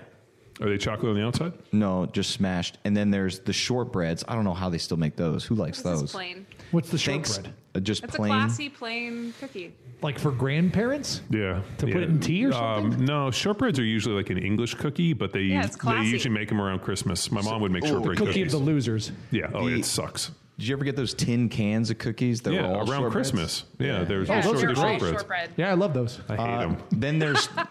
Girl Scouts got two lemons, lemon ups and lemonades. No, those are lemon down. Get out, lemon cookies. Yeah, out with your sour fruit. We have what's called a thanks-a-lot. I think it's a shortbread that's half covered in chocolate. Thanks a lot. Yeah. Yeah, thanks for nothing. Then toffee-tastic. Ooh, now we're talking. Caramel chocolate chip. Caramel chocolate chip looks new. Boner alert. And then we have two s'mores. Oh. Ooh. I do like a s'more. I like a s'more too, but I'm not. I think I'm going back to s'more. S'more what? S'more Samoas. So you guys know my infamous. I've told you guys the Girl Scout cookie story about my neighbor when I lived in Kansas City. Oh yeah. She came over and was like, you know, super nice. And I'm like, oh, like rapping with her. I'm like, so how many boxes do you have to sell? She's like, oh, this. And I just like wrote her a check.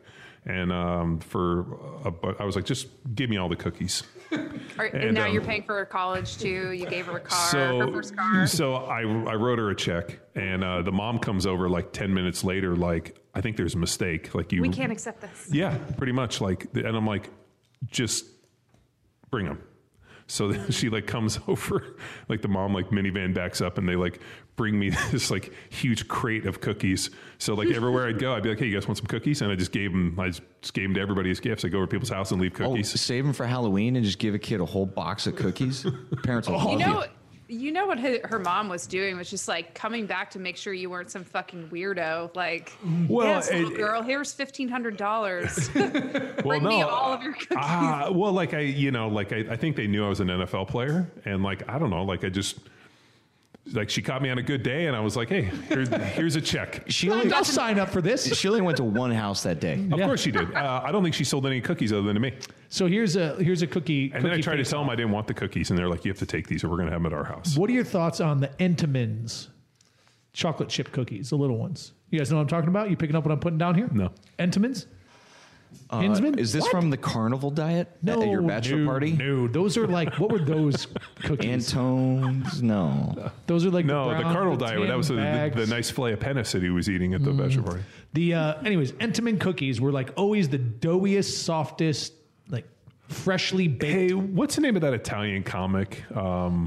He's got Joe Rogan. No, it's like, what's the Italian guy? He's super funny. Like Luigi Entenmann. No, like there's an Italian comic. I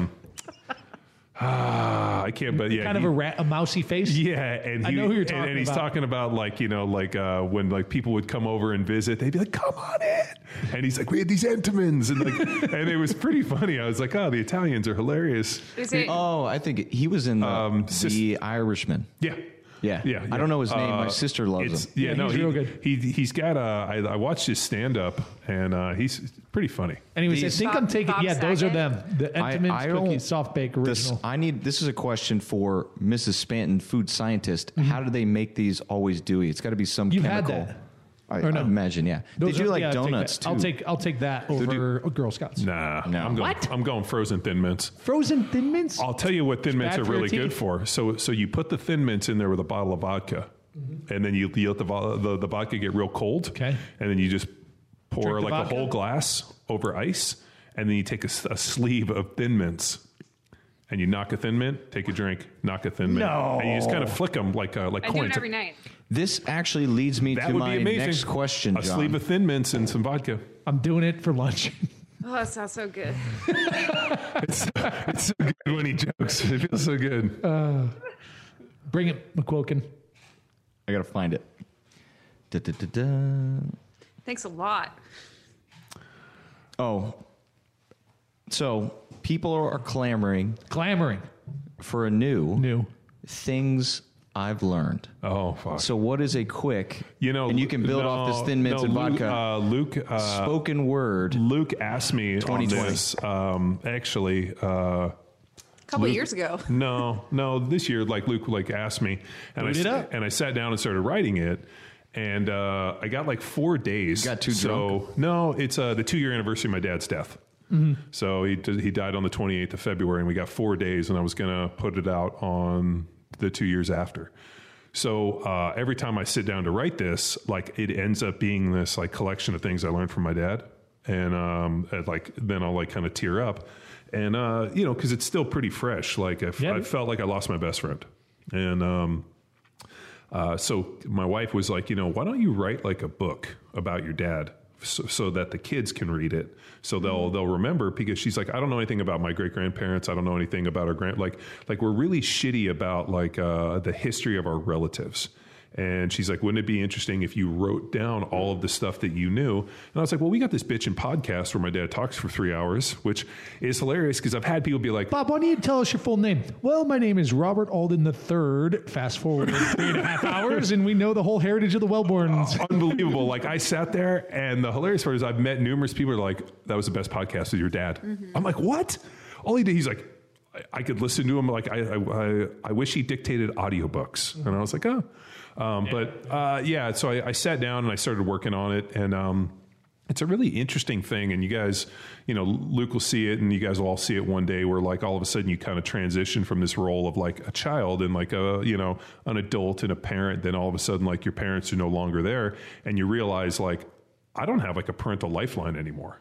Like, you know, I like, you know, like, my mom is still, like, you know, obviously not really recovered from this thing. So, like, she, you know, she's never been one to really give anybody advice or even talk about anything other than herself. Well, there's been advice. Yeah, I don't know if it's actionable or useful. No, it's not actionable. It's more, well, get your head out of your ass. Yeah. You're like, okay. Yeah. Whereas my dad was like, every time I talked to my dad, the first thing he'd do is like, so what's happening? Tell me everything. What have I missed? Like, bring me up to speed. And, you know, like, that was really cool because then we would get into these really great dialogues and he would talk about the stuff he was reading. And it was always like some lesson associated, not with like, hey, I'm going to teach you a lesson, numbnuts. It was always like, hey, here's something. Which, favorite word. That was your mom. That was a favorite nickname. Fucking, if he was calling you numbnuts, then that was a, that's got to be like a 1950s like bag. Aww. But, numbnuts.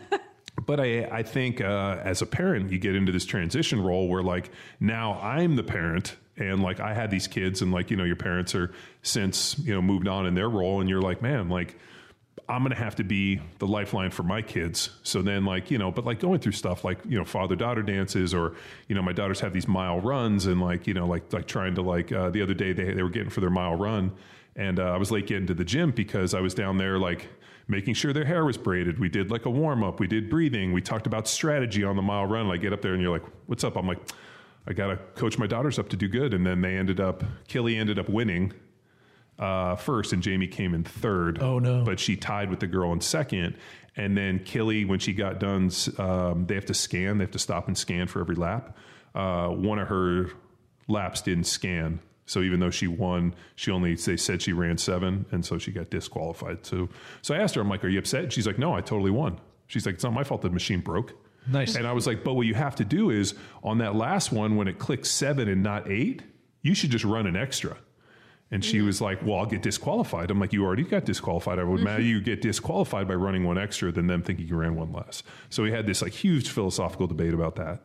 But, I actually really dig it. I always imagined and, like, I kind of, like, I think this podcast and Power Athlete's pretty interesting, just the whole company for me at least, because I feel like it's my opportunity to influence people in the way in which I think that they should be influenced, or at least through the information that I know. And I always thought, as I was playing in the NFL and reading and meeting people, like, how am I ever going to take this information and put it out in such a way it's digestible from people to learn from it? And I remember thinking, like, college professor, lawyer, should I write a book? Like, I got all this neat information and we've been able to do with Power Athlete in this podcast.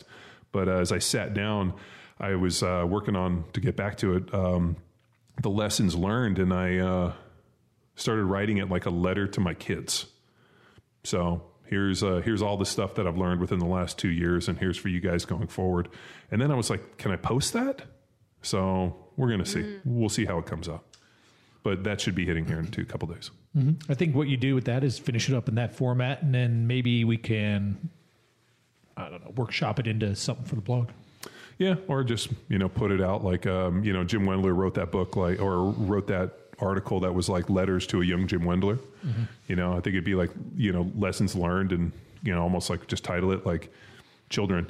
Tony Gonzalez, at his Hall of Fame induction speech, wrote each of his kids letters that he gave them the morning of his induction. And he talked about, like, what he wrote in those letters. Really, really impactful. Like, you know, I mean, yeah, it was good. And I thought, man, that's such a powerful thing that, like, here at, you know, age of 7 or 8 years old, here's something that my dad wrote me that I can always look back on. And, you know, that stuff's important. Mm-hmm. And long after I go, hopefully these podcasts still exist. And one day my kids would be like, I think I want to listen to my dad for 7 straight years, mm-hmm. talking about the same nonsense over and over again. Who's this Denny K guy? Oh, they'll exist. I'm going to put them all on some sort of like little drive, and then we're, you know, by that time we'll be able to just shoot it up into space. Then it'll just kind of be there for beaming. People. Mm. Yeah. So we'll have our own Power Athlete satellite that's constantly beaming, streaming, like a kind of like a XM radio show that you could always access. Well, think about this. I mean, so like, okay, so we record 350 podcasts as of today, and forever those will be archived in this thing called the internet, mm-hmm. The cloud, and barring some form of like asteroid hitting the earth or, you know, nuclear explosion or something catastrophe happening where all of a sudden all the information is destroyed, there's a good chance that this stuff will live on where all of a sudden like 100 years from now, assuming things are still moving in the right direction, like my great-grandkids and great-great-grandkids will be like, oh, Wellborn. Oh, shit. You know, like this was who, you know, was, you know, part of my family, and we have all these episodes. It'd be interesting to listen to. Like I was kind of imagining, what if there were podcasts for people 100 years ago, and we could go back and listen to podcasts similar to this of like our great grandparents. Like I was thinking about like, you know, all of a sudden my grandfather and his brothers and everybody were engineers working on the railroad. Pearl Harbor hits, and we get into the war, and then they spin up the war effort. And what do? They pack up their cars and all drive to California, and they show up the first day, they sign employment agreements, and they got keys to houses. So they like, he went down, he got a job, you're an engineer, oh great, you start tomorrow, here's your home. And they all moved into these little like World War II homes in Culver City. Like, it wouldn't it be killer if they like, he and his brothers all and all their buddies all sat around at night and had a drink and like sat on the, you know, and talked about it and been like, oh, that was a hell of a drive. We were making time. We were making 30 miles an hour, and then we blew a tire, but then we had to fix it with belts. I mean, like just the stories would be so incredible that I think, or even like think about like World War I, World War II, to be able to listen to some podcasts by those soldiers, mm-hmm. you know, the war effort, what they're thinking. It would be incredible. I wonder if the mindset back then, like how do we get to a point where we actually think that we're so like grandiose that we think other people want to actually hear it and listen to it? Because I think that's a component of it too, that people sat around and talked about, yeah, the war and, you know, whatever, I don't know, like issues were going on at the time. But I'm just wondering if back then it would even come into their consciousness that it would be something that other people wanted to hear, you know? Well, I remember when Greg Glassman hit me up about CrossFit Football, my first comment was, do you think people want to know this stuff? And he's like, yeah, people want to know this stuff. And I'll tell you this, if there was the ability to go back and listen to, you know, somebody within my family from years ago where I could actually go and listen to this and like understand some history, because I think we're terrible about this stuff. I mean, like even when I was on that podcast with my dad and I was listening to his recollections of these things, it was a bunch of stuff that I had never heard. I was like, you never told me that. Like I'd heard pieces, but there was, you know, an interesting piece. And at some point, me and the kids will sit down and listen to it. We haven't, but kind of avoided that one. I've talked about this. I read this Texas history book that's like an R-rated actual version. So taking that, it's pretty awesome. Isn't it? But I really enjoyed the narration style. So I purchased the book, but then switched over to audio just because it was so dense. But how they were telling the stories was the narrator was going through the events, but then providing reference. And so he would read accounts that were recorded in written history. Or the letters. Yep. So that was the cool part was when they were like writing a letter to their brother, or they would write a letter to somebody and they'd go through and read the letter. Mm-hmm. Dude, that's the stuff that's crazy. I do sometimes listen. If I've got a long project or drive, dial in Dan Carlin's Hardcore History, and I love his storytelling process. So he just pulls from letters and quotes and accounts, and then just puts this voice and passion into it that weaves into the story he's telling about history. He's good, but his episodes are so long. I thought our episodes were long. His are like, some of them are 4 hours. Yeah. Like, he's just getting going. That's after editing. Yeah. We're linearly progressing up. Yeah, that's true. All right. What else we got? Book. So this also in line with the Talk to Me Johnny Long Road website. 10 years ago, you released a book list.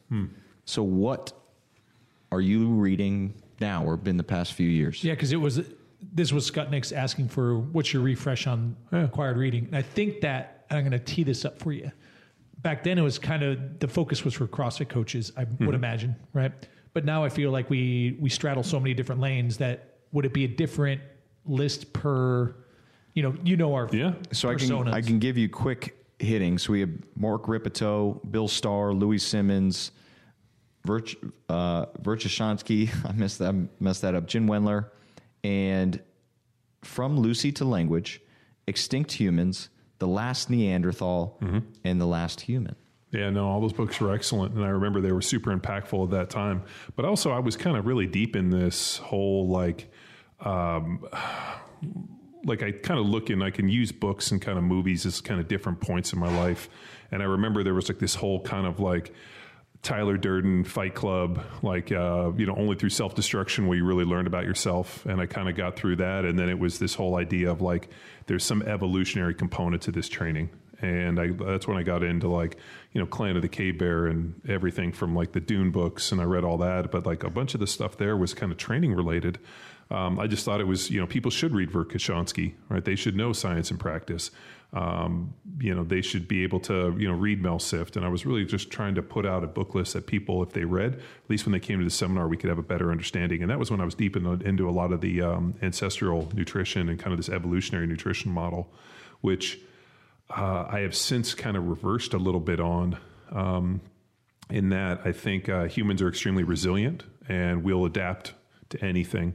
But then I watch, Michael Rose's talk on fruit flies and realize that, up until a point, the genes are only so strong and then you have to return. So, I mean, there's just some really fascinating stuff. But I think where I've really got super jiggy is a lot within the Tara Swart stuff with, the neuroplasticity in her book. And then Angela Duckworth's book. I mean, what's nice now is we've had some really world-class authors on the podcast that have really kind of fit within the reading list. But what's really fascinating is this podcast, and as we sit here and reflect on 350 episodes, has been kind of this, if you were to kind of like write it out on the wall and kind of like put the guests with like a topic and kind of color code it, you'd kind of see this interesting evolution of Power Athlete, where all the stuff was kind of pretty interesting, like training related. And then we started kind of branching out and it was more, from training to nutrition to lifestyle and this, and it just kind of all over. And then we were doing sports and here, and I think it's just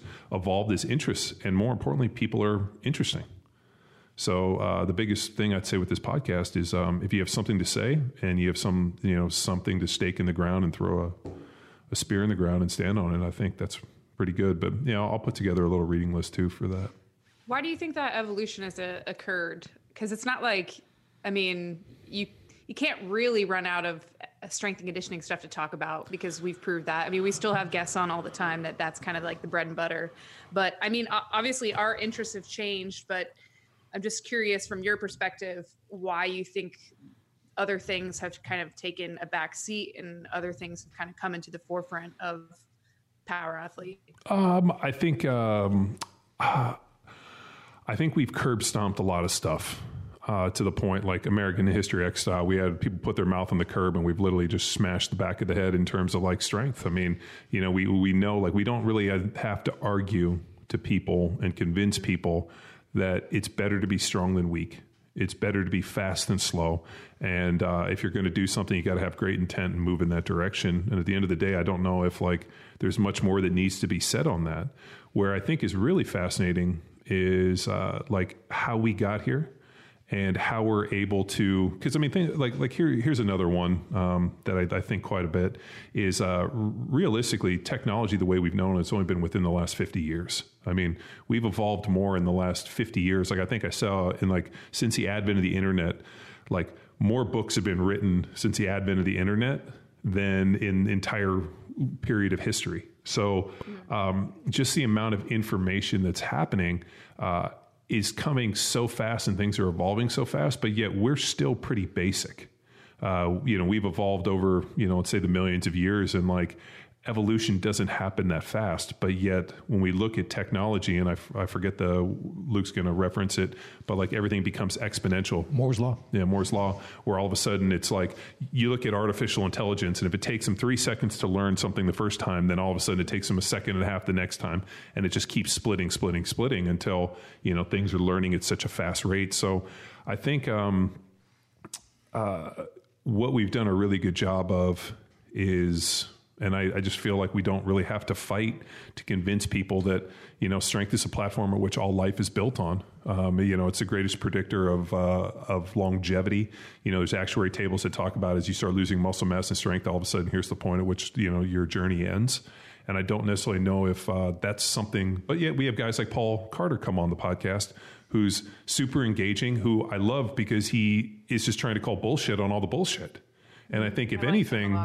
what we're trying to do is boil this thing down to like the most basic, simplest, like here are the fundamental truths that we've found. And then how did we get here? And more importantly, how do we evolve as humans at a faster rate? Which I think when we think about like, and that's why I really enjoyed the Tara Swart deal. And I really enjoyed her book, was this idea that like, you know, I think I told you, like I think it was Mushiashi's Book of Five Rings that talked about don't speak ill about yourself, or the warrior within will start to believe you. And like perfect on within her book being like, when you lay down like neuroplasticity and we lay down the myelination and all the other stuff, like how you perceive yourself, and this is Michael Rose's deal, becomes your most powerful ally. You know, so people are like, oh, it's new age bullshit, the positive thinking. You're like, no, it's not. They know that there's a definite difference in how the brain is laid down. It's like before I had my shoulder surgery, I pulled out a research article that talked and looked about like tissue healing under opiates versus without opiates. And they analyzed the tissue quality, and they saw that like after a surgery, when the tissue heals, that without drugs, the tissue ends up kind of laying within like fibers. But they found under opiates that it actually gets all fucking balled up and it doesn't lay, and it gets confused. So when I did the surgery, I woke up, took no painkillers, and I haven't taken it. I took some Tylenol when it was shitty, but took like no opiates for, you know, I didn't even take Tylenol until I was about 3 weeks in or 2 weeks in. So just because I was like, man, if I know that the opiates will negatively affect it, then I'm not going to take it. Right. You know? So I think as information becomes more apparent, but you know, I mean, Mushiashi wrote that Book of Five Rings hundreds of years ago, and the information that they're teaching, you know, the self-reliance, the visualization, the understanding, now they're proving that within within neuroscience, and they're proving that all of this stuff is very, very true. Your perception of yourself, I mean, that was Michael Rose's deal with aging. The most powerful element in aging and anti-aging isn't any drug or anything that you can do, except whatever. It's your perception of yourself. And he was like, if something's growing weird on your face, or you got a gray beard, or you know, you feel old, or you're dressing old, change that shit. Shave your gray beard, dress younger. How you view yourself in the mirror, when people go, oh, I'm looking old, I feel tired, instantly what that does is it triggers, and that speeds up the deal. And he talked about the reason that women are not aging as fast as men is because when all of a sudden they allow hair dye at the grocery store. So then they can go in and buy hair dye, and they didn't have to go to the hairdresser, and they could do it every day or every couple of days. Now, all of a sudden, you have women who are 80 years old that you thought were 60. But then you see old men, like, and you're like, man, it is same age. Just aging at a much greater rate. Brought that up as one of like the most innovative things in terms of like self-perception was for women, was like the hair dye thing. Yeah. Now that she said that, it makes so much sense. Yeah, Michael Rose's deal was like, if something's weird on your face, or like, you know, something like you got a growth, or something's crazy, or you feel old, like whatever you have to do for you to maintain the feeling of youth and virility, it's what you need to do. And and you can get all into this ancestral diet. And I remember, you know, arguing with Paul Carter, and I sent him that talk on Michael Rose, and he was like me. He was like trying to argue with me, and then I just stopped him. I'm like, how old do you think Michael Rose is? He's like, I don't know, 50s. I'm like, he's close to 70. And Paul Carter got real quiet, and it's like, okay, I believe you. Like, listened to the whole talk, didn't buy it, and as soon as he saw how old Michael Rose was compared to how he looked, instantly sold him. Which is just, you know, like we can hear all of this information and it makes sense, But the end of the day, the proof is in the pudding. Mm-hmm. Yep. The proof is in the Botox.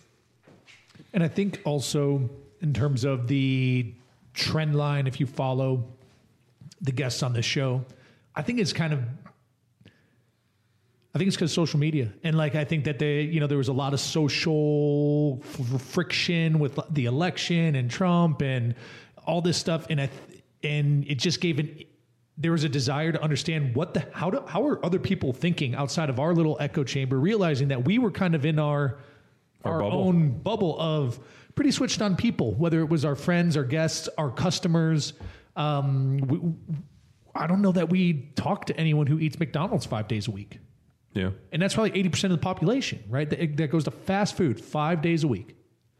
And how many people do you think you've sent a text message to in the last year that fit that criteria? I don't think I even know. Like, my kids don't even know what or it's funny because I guess one of the kids at school had a Happy Meal, mm-hmm. and the girls are like, "Have you heard of these things called Happy Meals?" No. And those are like, poison. I was like, "What is it?" And they're like, "Well, there's a toy in there," and they explained it to me, and I was like, "I know what a Happy Meal is, dumbasses."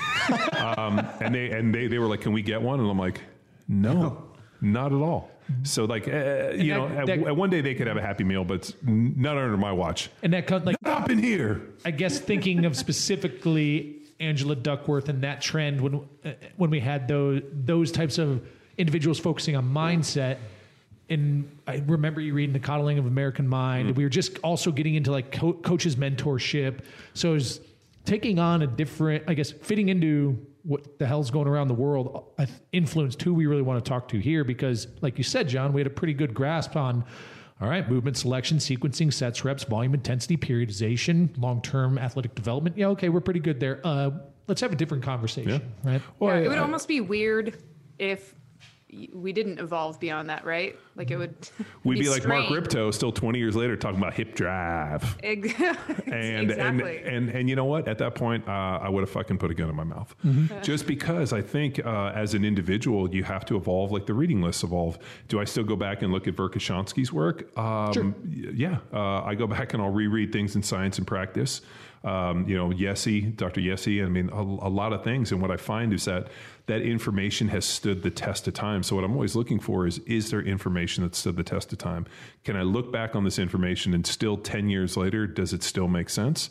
And I think that's really the mark of something that's lasting and impactful.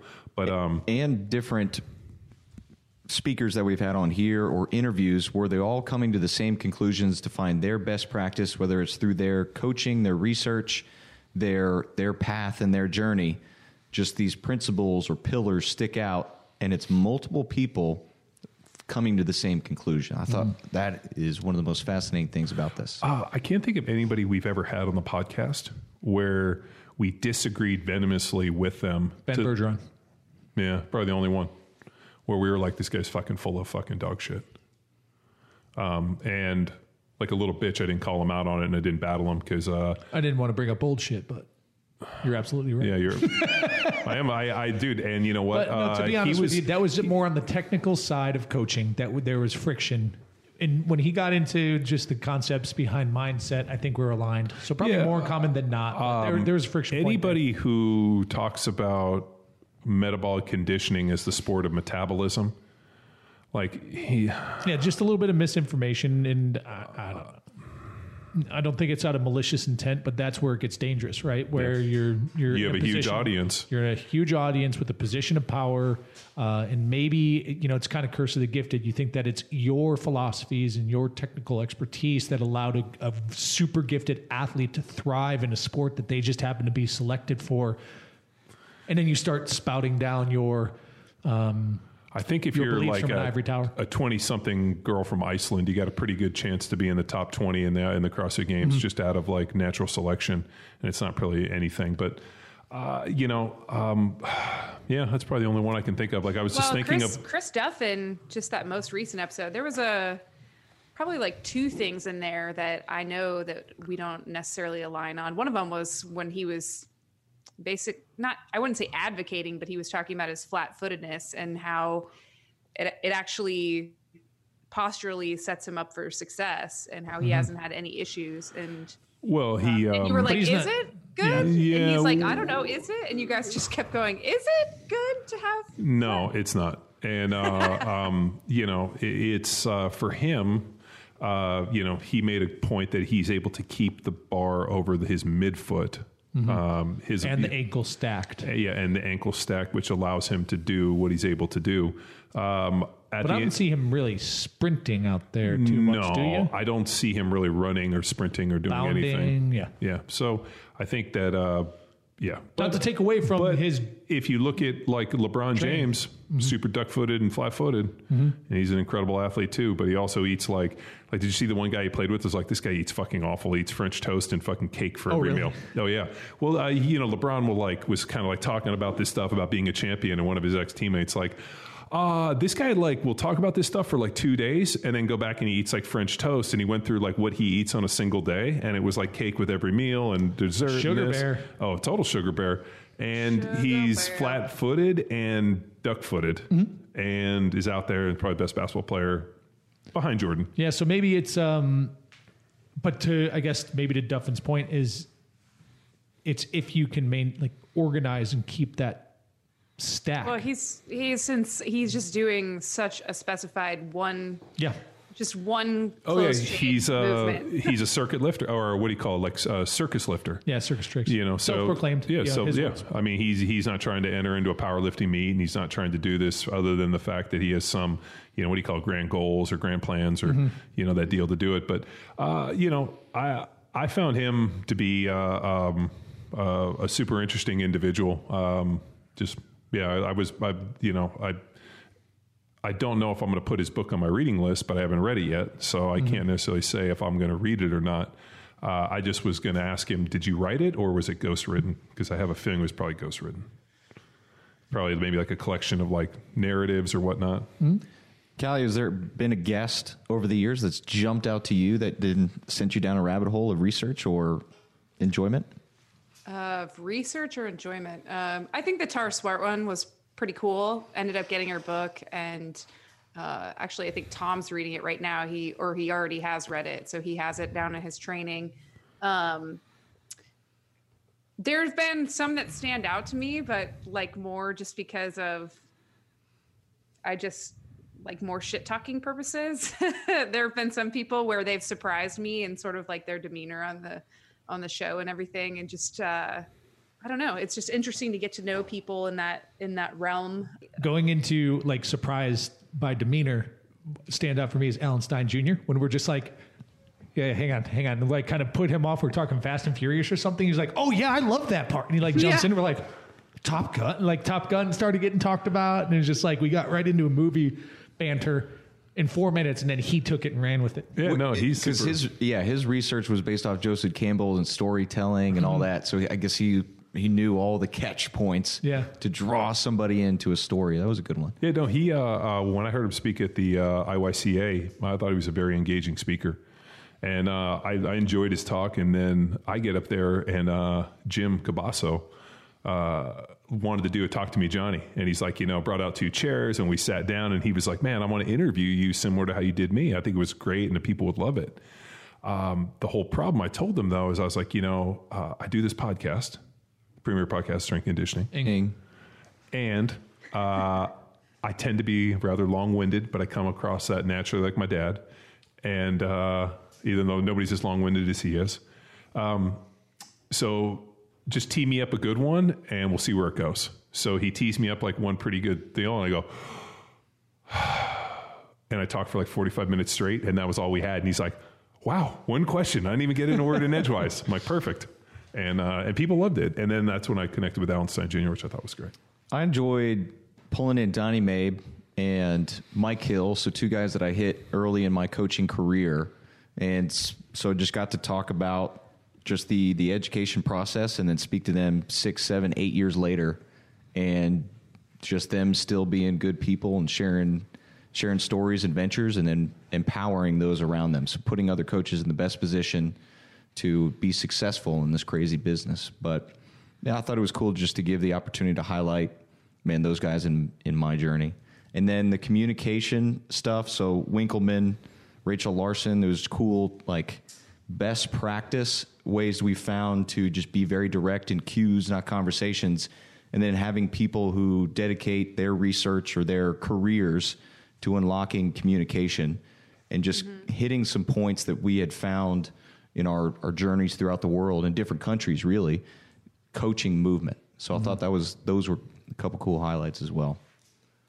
I mean, I think like the specificity to like what I'm doing at work, like Jay Dawes, when we had him on, well, we had on, I think maybe a couple times, but, and I think his buddy Kornheiser was his last name. But anyway, like, the work that they were doing out of Colorado before Jay went over to OSU, with their police academy out there, that was pretty interesting. And who else? You know, I have a tendency to like the Ben Crookston episodes too, because the conversation's so different. It's to hear his journey and hear him talk about how he was able to go through the thought process of just changing his just changing how he felt his purpose was in life and how his purpose was in business and how he was able to meld the two. Which I think is, you know, something obviously we try to do through Power Athlete, but he's a smart dude, and I won't ever tell him this. Yeah, I'll never tell him this to his face because I fucking beat him down every chance I get. But he is one of the more intellectually perceptive and deep thinkers, and like really thinks through a problem and all the different angles, and is the first to reach out. Like, you know, I always think like the mark of a really intelligent person is how quickly somebody's able to reach out and ask for other people's, like, hey, what, you know, I trust your opinion. What do you think of this? How do I make this better? And that's something I really strive for. I think sometimes people in these environments, you know, think that they're constantly the smartest person in the room. You know, our Stan Efferding podcast, which I enjoyed, but, you know, Stan wasn't necessarily interested in having a conversation with us as much as he was, you know, talking about what he does. And, you know, I think what we look for is like banter and exchange and this and give and go. And, I always get that from Ben, and I just really have enjoyed when we had him at the Power Athlete Symposium, when he got up and spoke. I mean, just extremely intelligent. Now, I'll never, like I said, never tell him that to his face because we got to beat him down. But yeah, he's a sharp dude. It's interesting to see all those parts of his personality come together, especially from that episode when he talked about how when he was an athlete, he still was pulled to like this intellectual, philosophical side, and you know, he wasn't able to necessarily assimilate into one group or the other, and now it's kind of, he's able to have like a perfect marriage of those components of his personality. And really, like, I think that's where people do find genuine happiness, is when they're able to reconcile those aspects in something that's productive and something that they feel good about, something that's giving back and all that stuff. So, I mean, it's a dude like that. You can't be happier for their success. You know, it's just like, you're just so happy that they're like, they're doing all the things that they want to do. So, yeah, I mean, I think the difference in people that I've seen is there's people that I think like revel in their friends' successes, and there's people that like take pride in people's failures and like get sick with other people's success. And I think it's pretty interesting. Other people's success has no indication of how you're doing, but I think people use that as a measuring stick. Well, like his company's more successful, or they're doing better, or they have more, you know, and I think people are constantly looking for these yardsticks. And then all that does is it creates a divide, and then you fucking dislike this piece of shit because he's better than me. And I think what it does is it shines maybe a light on inadequacies instead of like celebrating your friends and your colleagues' successes, because, you know, at the end of the day, if my output is positive and I'm working in that direction, it just manifests for me and is a way better experience for me to be like, fuck yeah, I'm so stoked that you're doing good. You can either like wilt in the shadow of the people around you success, or you can rise to that level, you know. And I think that's why people get sort of insecure when they see that occur, and their maybe some of their default tendencies are to like shit on it to some degree, but because essentially that's holding you to a higher standard now to then, you know, maintain that relationship or maintain that commonality. The only time I've ever had that is when I was waiting in line at the airport to go through TSA. And I was looking at Instagram, and all of a sudden Tony Gonzalez pops up, and he's like boarding a private jet with his family.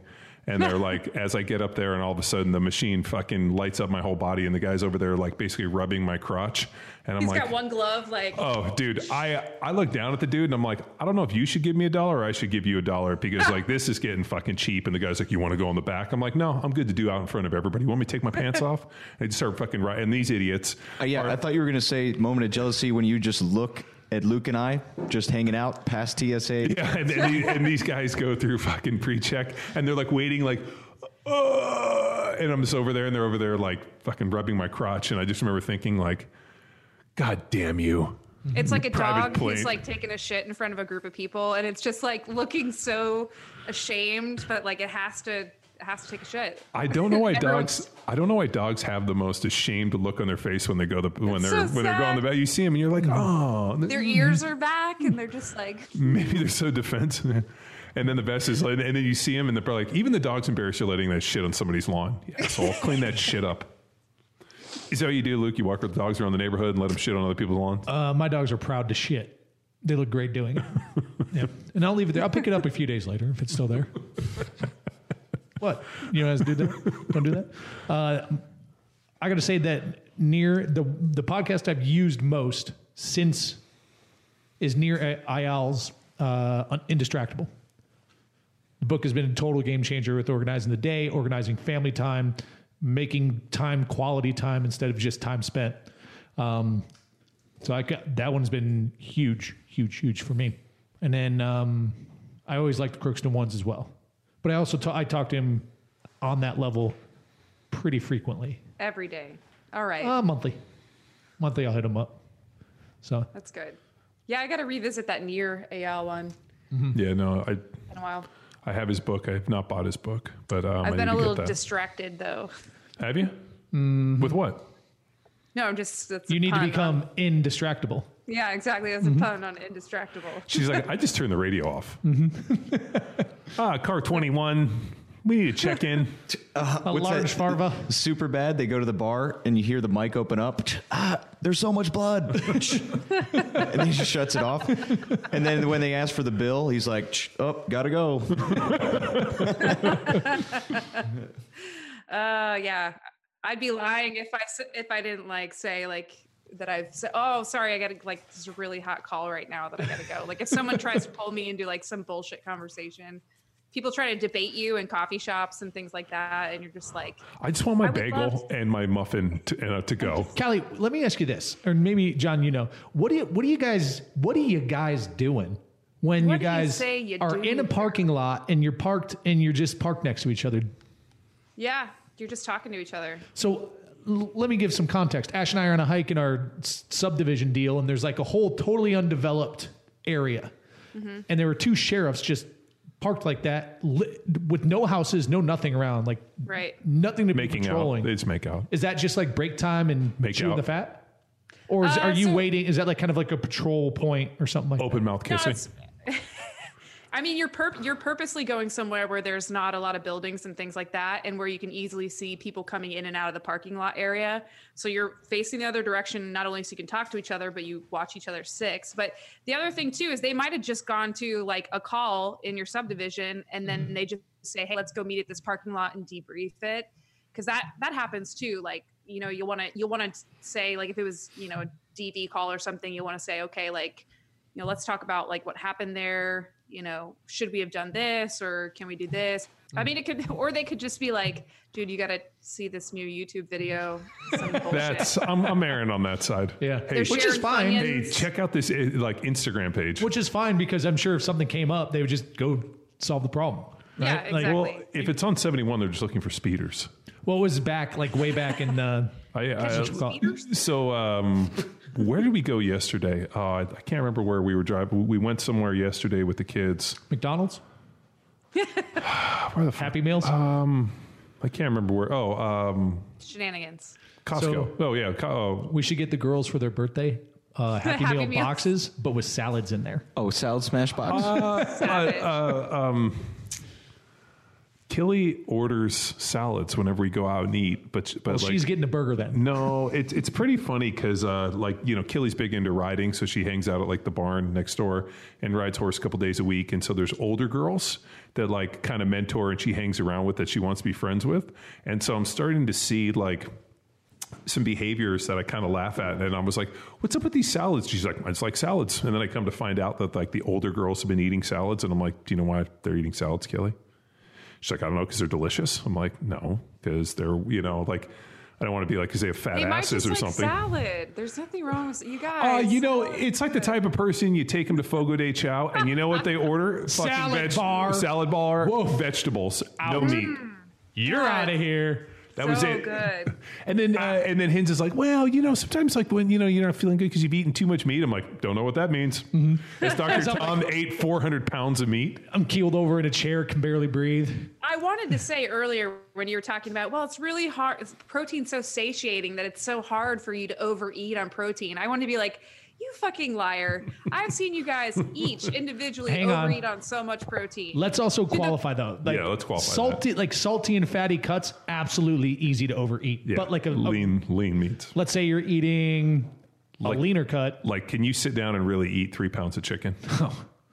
Yeah, I could actually. I'm on to chicken thighs.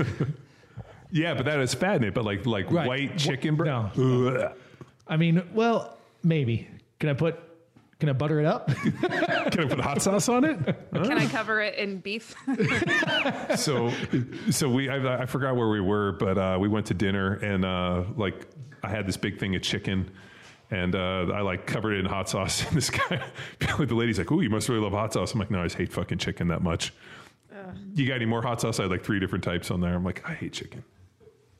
I've been on the chicken thighs is my new thing. I'm back on the bird. Back on the bird, and I'm doing chicken thighs, but turkey breast roasts. No, I'm not into it, but you got to do it, right? Like in terms of just variety, you got to have some sort of bird, avian bird meat, don't you? John? Don't you? Don't you gotta? No. Really? No, I do eat chicken. Because it's you know, lean. It's a lean pop of protein. What was it? The guys from Stay Classy sent me some fish fillets, like some white fish. The birds of the sea. I throw these white. I don't even know what kind of white fish. This is white fish. I throw it in the Instapot, and I've been cooking it with some lemon, and then I take it out, I put salt on it, and I cover it in hot sauce. Yeah. And then I'm like, great, I just got my 12 ounces of protein, I'm good to go. It could just be like a stack of papers, and you're just... as long as I put hot... Well, you know, when Dr. Tom, I remember we went through all that testing stuff with my dad, I asked Dr. Tom, I'm like, hey, are there 2 elements that you encounter that constantly help battle, like cancer, like bad environment for cancer, like, you know, that's extremely, I guess, like, you know... destroys cancer cells, or is there anything that like you can do? And Dr. Tom was like, in all the research we've done, the 2 things that kill almost every cancer was green tea extract and capsaicin. So for hot sauce, yep, capsaicin. And so I'm like, so what does that mean? He's like, drink as much green tea as you can and put hot sauce on everything. So now I just drink green tea a bunch and fucking hot sauce the shit out of everything. Callie, I put that shit on everything. You remind me of something Nan McQuilkin once got me on. I hated tuna fish growing up, so then she just created something or sandwiches called Chicken of the Sea. And I was like, oh, I love chicken. So just hammered these things and then dropped the bomb on me afterwards. And I was like, oh, got me good, Nana. I'll tell you this. I mean, back in the day, I remember my mom... Are you an idiot? Do we really need acid after all these years? Who are you talking to? My mom used to make this tuna fish, but she would put like... it was like mustard and like a bunch of stuff. And like, I remember there was like a celery cut up, and she used to make us these sandwiches where she would put like a, you know, like the processed cheese slices. Oh, American Craft Singles. Yeah. Would put that on, and then she would put it in the toaster, and we would have like toasted tuna melt, open face. Unbelievable. It was the only time I ever liked a tuna fish sandwich was that tuna melt. I don't get down with tuna, really. There's just something about it. Listen to this, though. So here's how I used to smash the tuna when I was eating tuna. Mac and cheese. Mac and cheese, 2 cans of tuna, mac and cheese, crushed red pepper, And you just see that with a couple extra slices all about of health. You're all about health. So that's that's definitely a college meal. That was not. That single man meal. That was not. That was like the fat free mac and cheese. It was legit thinking I was being healthy. Yeah. Mm-hmm. Health first. Yeah. Yeah. It was great.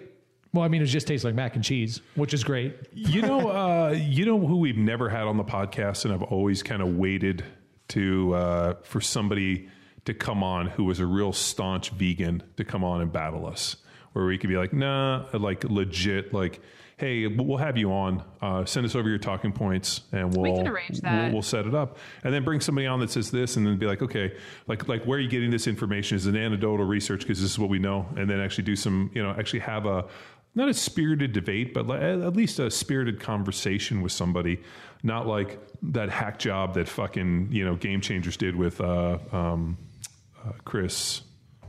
Not Master John, it was Chris Kresser, where he just, you can't read a food plot. I didn't watch it. I didn't listen. Sorry, Forest Plot. Mm-hmm. Yeah, a vegan who'd want to come on and chat. We can figure that out. I'll call out of that. I have no. I mean, okay, I'm in. I'm just surprised after all the fucking egregious things I've said about the vegans and like the plant-based diet and all that we've never had anybody hit us up and be like, yo, I want to come on Power Athlete Radio and fucking debate you guys. Mm, yeah. I think that's telling of the argument. I'm trying to picture that in how that would go. Like, is there a moderator or do they just try to talk in between John? And how long's the episode? 2 days. Okay. Yeah. We're going to play 48 hours. That's going to be a hell of an edit. 2 Earth Days. Kelly doesn't listen to this shit. Yes, I do. Numerous times. Unfortunately, yeah. The amount of times I'm just shaking my head. But I know I have to keep some of it in. Otherwise, we wouldn't have any content. Yeah, but you only edit out the stuff we tell you not to edit, but the things that we tell you to edit, you leave in. Yeah. I'll be like, hey, Kelly, make sure you edit this out. Nope, that's staying in. This last episode, Luke's like, you know what, Kelly? Keep this rolling. We're going to keep this rolling. It's like, you know what? Don't tell me what to do. Okay? This is how we do it, people. This is how we do it. We come in like we don't have a plan, but it's all part of the plan. I believe that was the lead-in. Yeah. Yeah. And it worked perfectly. We've had quite a few of those intros lately where I don't know what you guys were doing just prior to the episode, but you're not coming in hot. You're coming in lukewarm, if I may say so. Ooh, no pun intended. No pun intended. Did you just say to me? That's it. Pretty room temp, actually. I would kill for room temp. If it's, you know what I'm saying, because I just beat you at ping pong. These are also, you mean today, the first time in a month? Can you guys need to, since you talk about ping pong so much, you guys should film like a little short video. Oh, we're good. We're getting good. Last week, I think we got 10 or 12 hours of filming in. Really? We're gonna need you. Callie, we're going to need you to edit that ASAP. Mm-hmm. Down to a 6-minute clip. Well, I mean, it's really not that complicated when you realize that, so at the RPR seminar... Tex has 2 serves. That's all he has. Well, no, 2 serves. No, but at the RPR seminar, we realized that certain people have a blind spot within their vision where they can't see things. So it's like, the nervous system is growing in such a way that I can't recognize things. Tex's blind spot is a fucking forehand. It's right in front of him. He cannot fucking hit. So all you do is just keep playing to his forehand, and then he just gets mad and fucking hits it out, and then you beat him fucking 21-0. Does he really have a blind spot, or he's just not able to react? No, we did test my vision, and my CNS shuts down if you're right in front of my face. You can't see that. You can't see that. Yeah, that's why. Wouldn't you say that's kind of like an evolutionary deficiency? Like, that's pretty fucking imperative to be able to see what's directly in front of your face. Yeah, that's why he doesn't kiss anybody. No, it explains everything. Because if we look at the 290, I have a blind spot right in front of my face. He's like, what's weird is when the chick's sucking the side of my face, I'm fine. But when I turn to her. No, she's real hot from far away. Yeah. But she's far from hot. It all starts to make sense, McQuoken. I'm thinking of the Who's Taller chick in Newport. Mm-hmm. We get a long list. What, the chick that was 6'5" and she was kind of, you know, cradling you like a little baby? Mm-hmm. That one? Well, that's one of them. That was another one. Man, I think I saw the video, Jesse Gray. Remember that when he's making out with that big chick? Oh, yeah, at Rudy's. That was great. Yeah, that was great. The chick, like, so Jesse Gray's over there, like, standing on his tippy toes. In his single days. Yeah, single. Standing on his tippy toes. And mind you, this girl, like, had to, like, widen her stance and was leaning down because she was every bit of about 6'3". Yeah. Jesse's, like, 5'8". And, like, maybe. And it was so uncomfortable, I actually snapped a video of it. He's like getting into the universal athletic position just to like make out with him. And I think Nate was in the background with just this like horrified look on his face. Like, you know, it's only Nate can do. Mm-hmm. Good old days. Oh, Rudy's. For a nacho or two. You know, Rudy's closed down. I'm going to stop by. I'll just stop by. You know, Rudy's went out of business. Did they really? Yeah. Last time I drove by, I was like, oh. Since when did like... Ganks and beers go out of business. It was the ending of an era. I can't believe it. They must have gotten like a lawsuit or something because that's crazy. That place would slay it. For the listeners, there's an area in Newport Beach called the Peninsula, Balboa Peninsula. And right as you come down, essentially like the busiest entry point, Newport Boulevard, there was a patio bar that was like...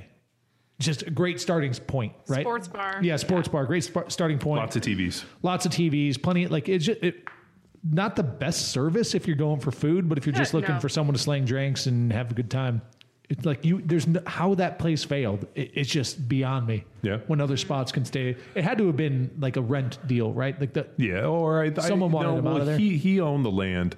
I think they must. They opened like two more locations that I think tanked. Okay. And I think when they tanked, they went OB and they sold it. Yeah. Because I remember they had like Ladera Ranch and they had like a couple other locations. So they should have just kept it simple, stayed in like the peninsula, and absolutely murdered it. Yeah, in the war zone. Yeah. Yeah, something happens when you walk through the roll-up doors of Rudy's. What's the place? What was the place next to the Sangria Bar? Bluebee. Oh, yeah. No, not Bluebee. That was the rooftop. Yeah, no, it wasn't the Castle, but it was... across from the bike shop. Yeah, yeah, I know exactly what you're talking about. It changed names like every other week. You remember? I never really went there, but that was another place that was just always freaking packed. Always packed. I did like Blue Beat. Blue Beat was awesome. Mm-hmm.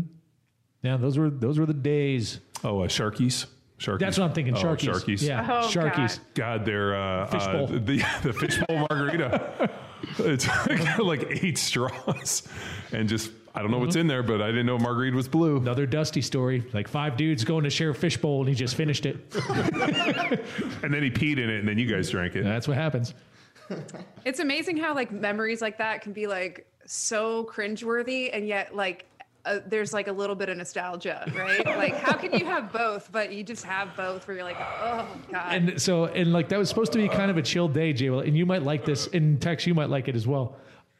So like Dusty just goes hard, gets just absolutely canned. And we're supposed to like, just kind of be like, have day buzz, go out, hang out, and then go out that night.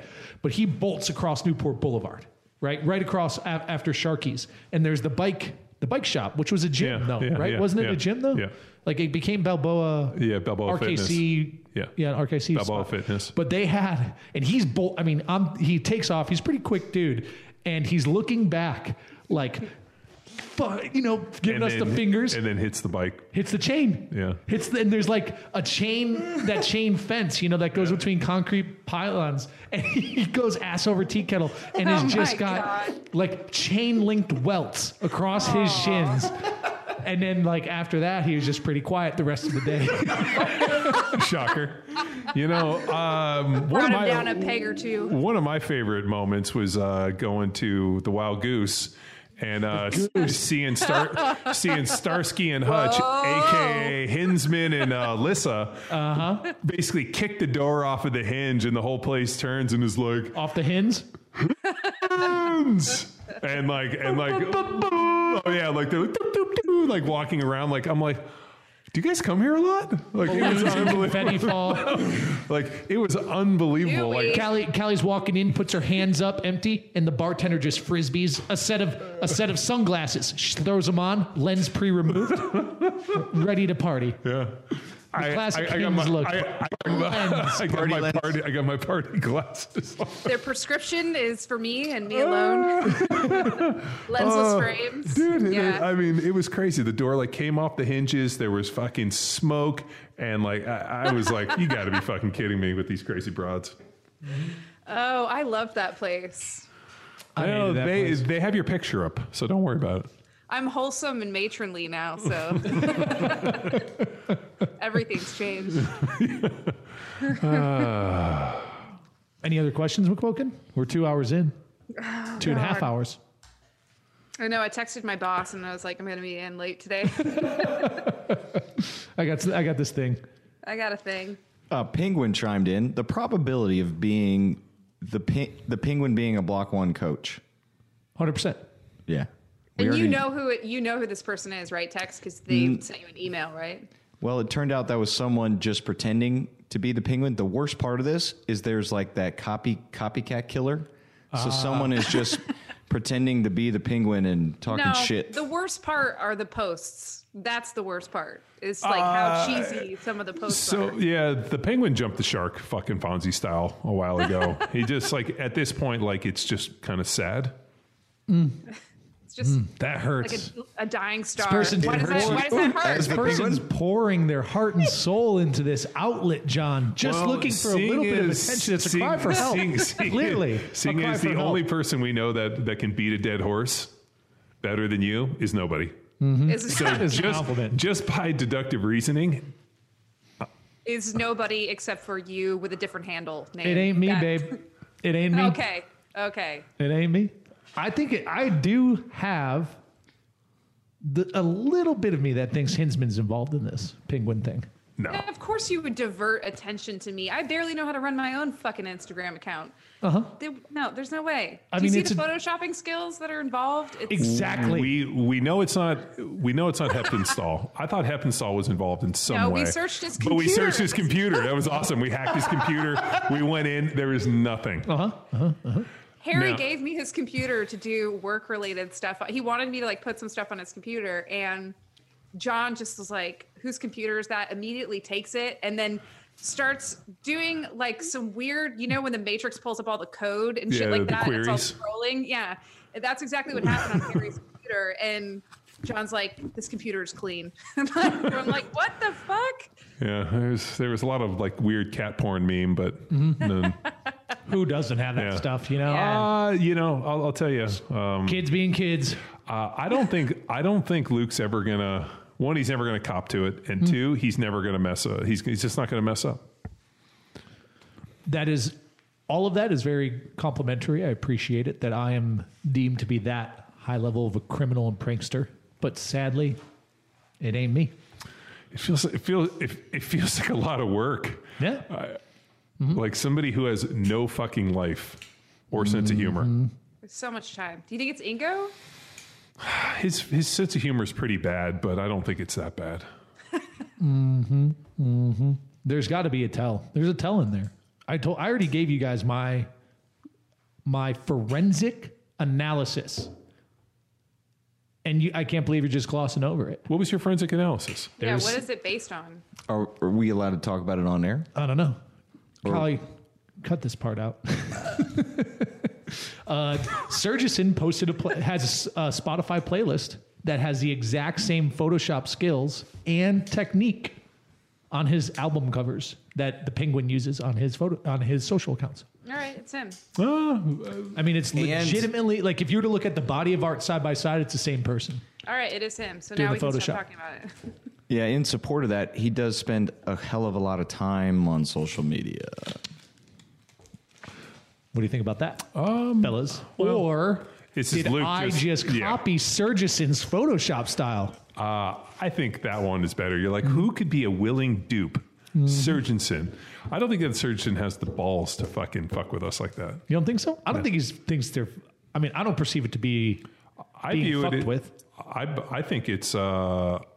I think he's attacking us. I think we meet the penguin, we fight the penguin. I know. I mean, it's the victim mentality I would expect out of you. Well, I'm just, the fact that you're defending the penguin, I'm just starting to think that maybe you're involved in the penguin. I think you're getting soft, Wellborn. I think John just wants to fight you. I want to fight a fucking penguin. Yeah. I think you're getting soft. You're letting the intern go home early. Now you're getting insulted by some social media posts. I just didn't have anything. I just didn't know that, one, I don't get invited by social media posts, but I definitely think he's kind of aggressive towards us. Huh. Yeah, I guess. Passive aggressive. How's everything going with the new intern? Good? It's going. I think. I don't know. I've taken more of a hands-off approach on this one. He's not here to be a coach or anything. He just wants to get strong. Yeah, because you got to run that penguin account. So that's right. Busy. Absolutely.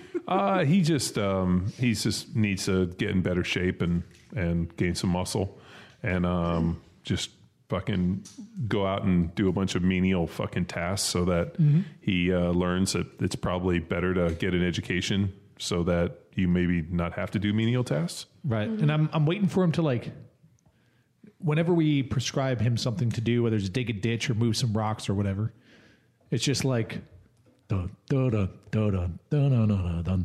just moseying along, rounded shoulders. No sense go out there, urgency. Go fucking attack this and see how. Try to break the ground.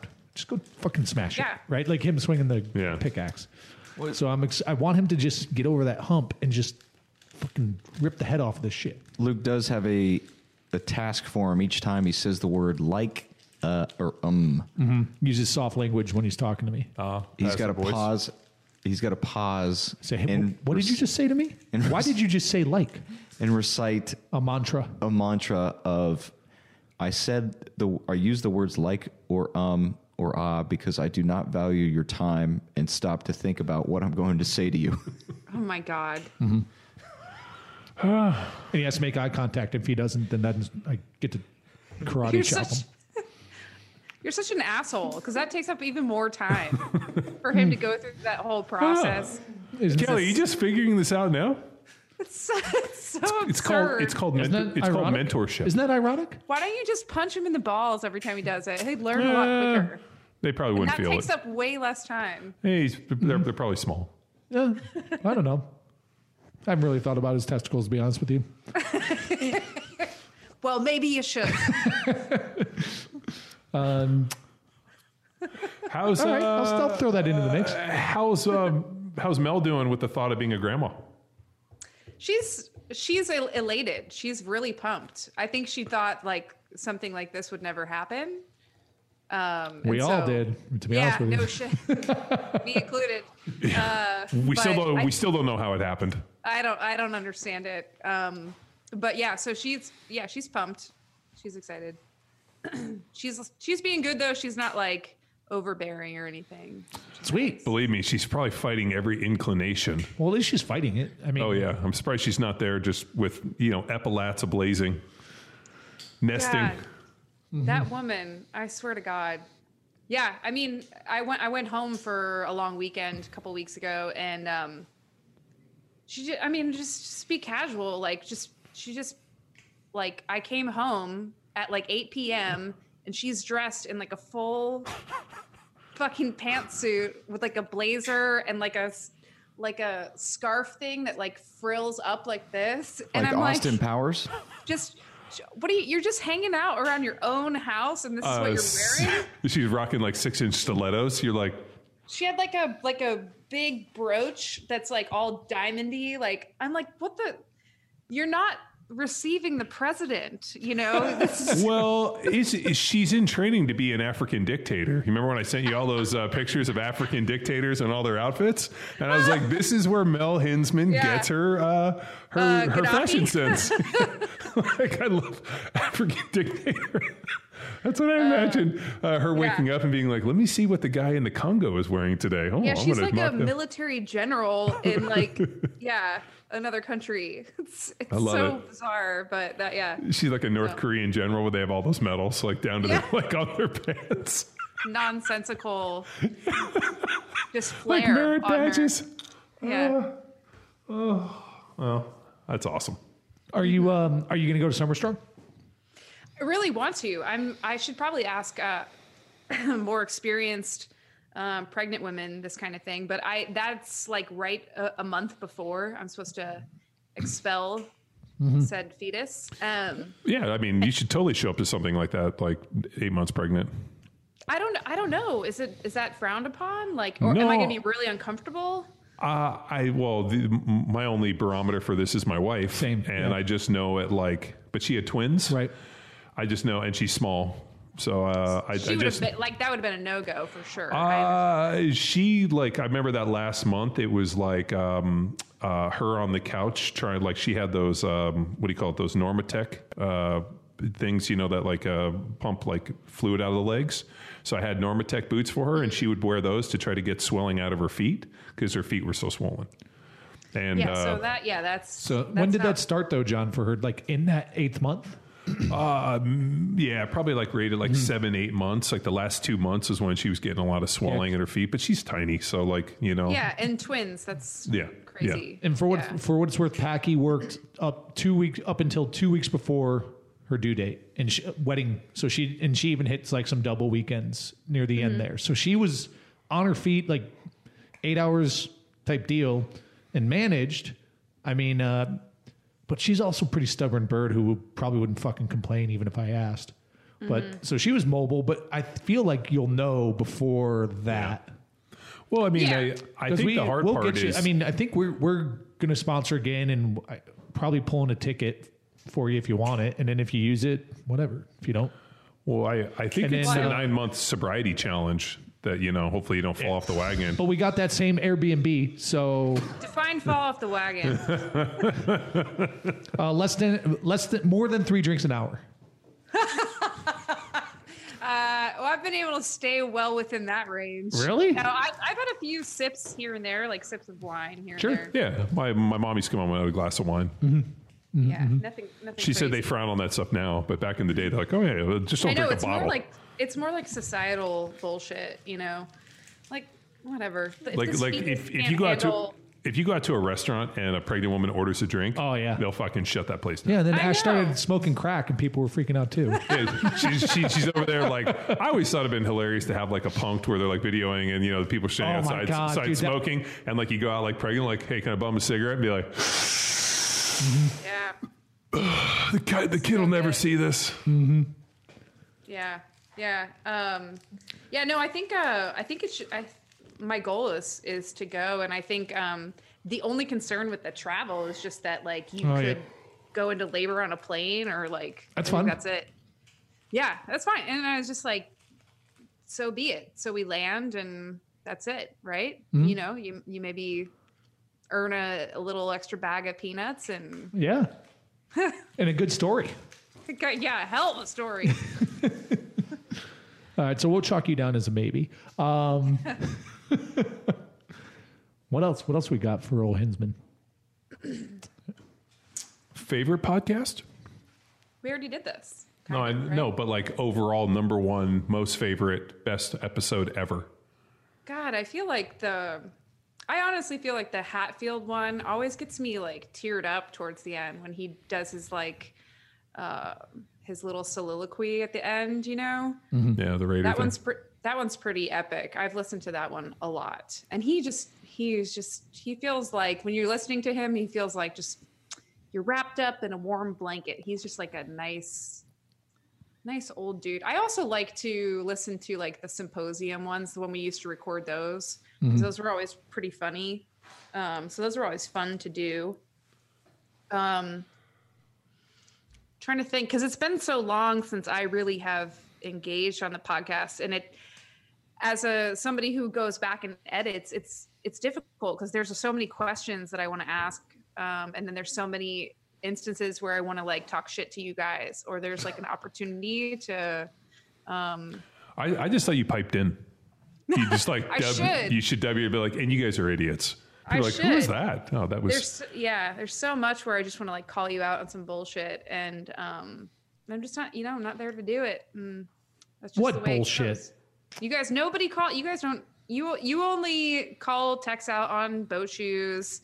And that's the extent of the pushback you give each other. I think it's become a pretty soft environment there. I knew we were getting soft. Like you're all just giving each other handies the whole time, and it's HJs.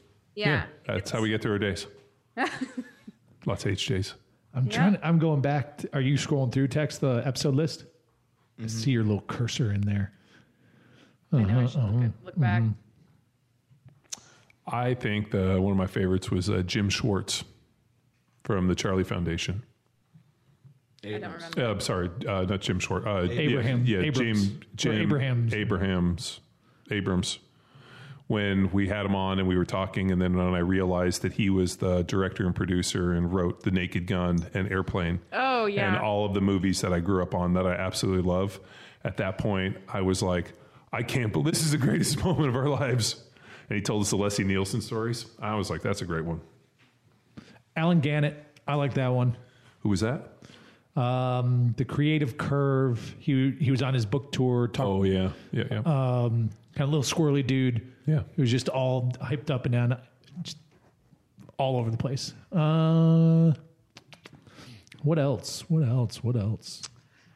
That Paul Carter one was good. The one with longevity, when they called you out for not chewing your food because you had like full chunks of food in your stool, Luke. Remember that? Yeah. They're like, this is a whole chicken wing. That was good. You're not supposed to eat the bone. It's still got the spices on it. Those were the days. The Crew 200. What was that one? You know which one also I'm looking back? I did like the conversation with Rick Smith. I thought that was really an eye-opening. Yeah, that was a good one too, yeah. Yeah, because I remember, Luke, you touched on a lot of like, you sort of, you could hear you going through the mindset of, maybe like killing, is not the end all be all. It's just a technology issue. Like he was talking about. Yeah. That one resonated like, holy shit. That's totally like, you could imagine just. Yeah. No, it makes sense. Yeah. That was a really fascinating one. Canavy. The Colonel. I like the Matt Lalonde one where we pinned him down to tell us what the healthiest candy was. Peanut M&M's. It's right. Like, you heard of peanut M&M's or paleo? It's like, I did not say that. He's like, computer is broken. He probably hung up. He's like, I'm never doing that podcast again. He's never done a podcast ever since. So. And I'll periodically, like, not often, but like, what's strange is Matt actually texts me at every holiday wishing me like a Merry Christmas, Happy New Year. Like I get like texts from him, but it's always around the holidays. And I'm like, man, I'm so sad that we only connect on this. You should get back on the podcast. And he's like, John, ... I don't do podcasts. He's not a social creature. I like the Logan Gelbrick ones too. He's always a good guy for to like mindset. Explore. Spin it out there. Kara Miller. Mm-hmm. That was a fun one. Then there's the episodes where it's just John and I, and I'm questioning and fearing every action I take on the recording. Just curious if we will capture this. Because you don't know how to click. Yeah, we've done Richard a lot of Citron episodes. Was a good one. Who's our guy? Man, what did you just say? Richard Citron. Oh, yeah. Tony Fu's athlete. Stress guy. Oh, yeah. Wasn't he a professor? Oh, John Howard was a good one, too. Yeah, John Howard was great. Oh, yeah. He's like, I moved to Peru when I was 12 by myself. We're like, I like Jim Carizi's. Carizi. Adam Hansen? Hansen, that's it. Let's get him back on. Okay. See what the dude is up to. El Duderino, if you're not into the whole brevity thing. Same jokes. It's so funny. Liter of cola. I don't want a goddamn liter of cola. Look, I don't want a goddamn large farva. Hey, what's that place you like with the fried mozzarella sticks and the goopy shit on the wall? Shenanigans? Ooh. Pistol whip the next guy who says shenanigans. Does that ever happen? Callie, does that ever happen? Yes, all the time. Really? Yeah, it's all the time. Crazy. Did that lamp come with the house over there? You guys, are we done? We're just getting started. Yeah, no, we're just warming up. I just got a text. Like, what time do you think you'll be in today? All right. Well, I think that's it. All right. Thank you for another podcast in strength and No, we're not thanking them for the podcast, for listening to the podcast. No, we're thanking them for the podcast, because without without the people, we wouldn't be doing this. I disagree. Yeah. No, he's not wrong. Mm-hmm. McQuilkin, zinger. Cal, do you want to sign us off? All right, then we'll do it. Okay, Tex. Well, you guys have been botching it lately. What's your normal one-liner like? And that concludes another episode of the Premier Podcast. And thank you, Power Athlete Nation, for listening to another episode of the Premier Podcast in strength and conditioning.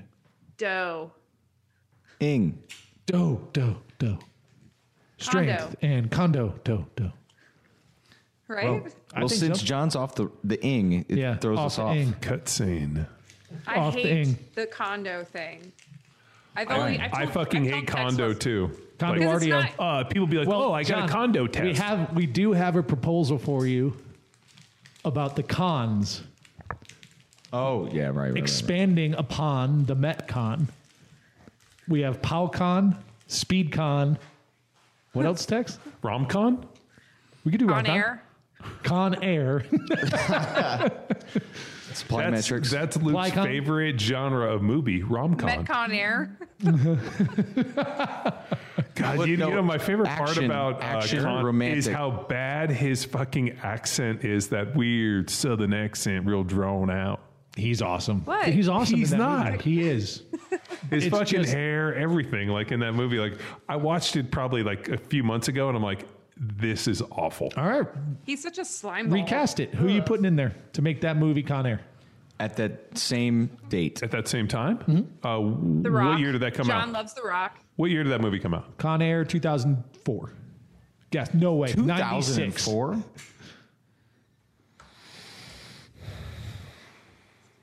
1997. 97? Mm-hmm. Val Kilmer. What's Val Kilmer doing in 97? Looking. There's no way. Well, let's just look at the top billed movies in 97 to get an idea of the actors. Titanic, Face Off, Good Will Hunting, Boogie Nights, Fifth Element, Jackie Brown, LA Confidential, As Good As It Gets, Men in Black 1, Starship Troopers, Con Air, Austin Powers 1, 7 Years in Tibet, so Brad Pitt was available. Donnie Brasco, that's a great one. Anaconda, Devil's Advocate, Gross Point Blank. Do you put Keanu in there? Dante's Peak. I know what you did last summer. Mm. Copland. Mm. You're Stallone? Oh, that would be a totally different movie, though. No, I think... Scream 2. Val Kilmer would be great in that movie. Hey, what about Edward Norton? He would have played a good... I think he would have played good... he made that movie, was it Primal Fear? Mm-hmm. Right? Which was set him on fire. And then he goes and does American History X, which was kind of interesting. I don't know if you ever read the original... Saint. Sorry, Val Kilmer was busy filming The Saint. That's another great movie. But that is a great movie. I read a deal about American History X... where the original, or the director, the original movie actually put, where he goes out and curb stomps and kills the dude at the end of the movie to make him the villain, and they actually recut it to put it in as the reason he went to prison. So they completely recut the movie to kind of make him this, anti-hero at the end and come out opposed from, he totally reformed himself and then goes and kills a dude at the very end. Basically the story of people don't change. Mm. And so the director was like, this was the original screenplay. This is how it was supposed to be written. This is, wasn't supposed to be this, almost like this glorification movie. Buttoned up. Yeah. It was supposed to, and they fucking changed it. They were like, you know what? I wanted to paint the white supremacists as that shit's infectious and people don't change. And so did Ed was it his call to recut it, or I don't recall if he said that, but it was just pretty interesting because they were talking about 20 years later on it. Instead, we lose Eddie Furlong in the end. Sad, tragic. Not really. You're not an Eddie Furlong guy? No. T2, man. He is a douche. John Connor. Peaked. What? Yeah. You're probably right. Just driving around with a boombox playing Guns N' Roses, You Could Be Mine. Yeah. On a dirt bike. On a dirt bike. Living a young man's dream in L.A. Ripping off ATMs with Arnold chasing him on a fat boy. That's 92? One? Okay, so John, 1991 L.A. Can you get away with riding around in your neighborhood on a dirt bike? 100%. Man, what a time to be alive. 100%. So 1990 would have been... I was a freshman in high school in 90, so 91 I would have been like 15, yeah, 100%. So were there kids driving dirt bikes to school or anything like that? Yeah, I knew a couple kids that had dirt bikes that had blinkers on them. Yeah. But yeah, you could ride. And then just go ramping off into the aqueduct? Oh. No, that was the, not aqueduct, the LA River. Yeah, LA River Basin. Where the beer flows like wine. The women swoon like the salmon at San Juan Capistrano. All right, so you're saying Val Kilmer as a Con Air recast. Accent? Or no accent? I'm going Ed Harris. Ooh, Ed Harris? Yeah. Okay. What? He's a little old. Yeah, it's not appropriate. Why? I like Ed Harris. He was great. No. You couldn't picture Ed Harris as being a retired military. I loved him in retired Marine who punches Alcatraz. Somebody's nose. Well, what was the movie with Cage? Escape from Out? No, the one. Oh, with Con Air. No. The Rock. The Rock. Oh my gosh! I was like, welcome to The Rock. Yeah. Mm-hmm. He's like Sean Connery. Almost like too sophisticated though for that. Like I don't think he could. No. I think he's got range. Tex, what was the movie I made you watch where Ed Harris was a psycho? He couldn't be white trash. He was. Oh, with Sean Connery. Uh-huh. What was that called? The Rock. No. It was like an old 88 crime drama. What was that called? Just Cause. That's it. Yeah, Just Cause. Huh. Ed Harris is awesome in that. He's like a psychopath killer. At the time that Con Air came out, who else would have been like the cheesy action star? You could argue Will Smith, but I could see that being like socially, I don't know, like an African American dude being in jail. I don't know. Is that taboo at that time or no? I don't know. I'm just wondering. No. I watched a pretty good movie with Will Smith recently. It was on a plane, Gemini Man. Yeah, that's what I liked it. I liked it too. I thought it was good. Tex hates it, of course, because Tex thinks that he's promoting some sort of political agenda in every movie. 100%.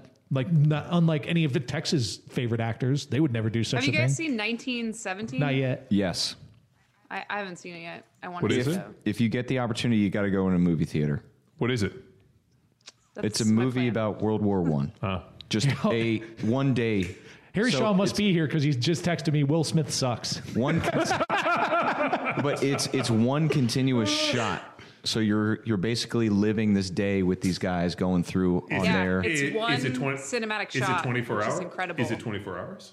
It long. More or less. I'm not going to give away in this story, but it's just one. It's 9 hours. They have 9 hours to accomplish said mission, but it takes place over two. Mm-hmm. But it's one continuous. It's not realistic, though. Did you see Ford vs. Ferrari? Oh, yeah. That was awesome. Did you see that? What was it? Ford vs. Ferrari? What was it? No. Great story. Great acting. I think you'd love it. It's just right length of movie. Don't you think Christian Bale would have been way better in Con Air? What's he doing in 97? No. Oh, my God. Why do you follow up with a question when he's asking a question? Because when's American Psycho? 2099? What difference does it make? Because that was his breakout. No, American Psycho would have been... Christian Bale's breakout was as a kid. Yeah, he was in pre-American Psycho. Whatever. The year 1997, he was in Metroland? Ooh, I got it. I have a good recast for Con Air. Mel Gibson? Okay. I'd buy it. Like Mel Gibson, like I'd take Bruce, like The Patriot Bruce, or Lethal Weapon. Lethal Weapon. Yeah. Bruce Willis. I can see that. Bruce Willis. That would be heavy on act. Well, I mean, I guess it is.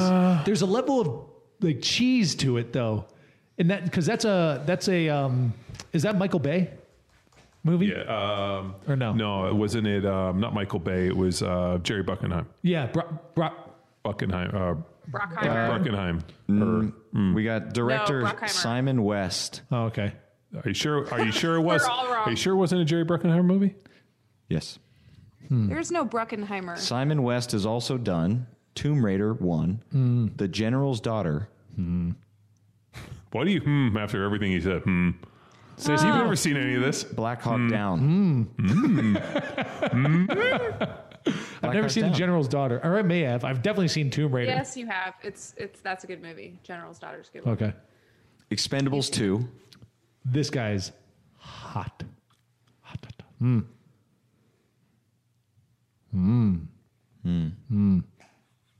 about it. And that concludes another episode of the Premier Podcast. So, ladies and gentlemen, who would you recast into Con Air? Let us know. Okay. Send an email to Kali, K-A-L-I, at powerathletehq.com. K-A-L-Y. K-A-H-L-Y at powerathletehq.com. You can also go with Mama Hinsman.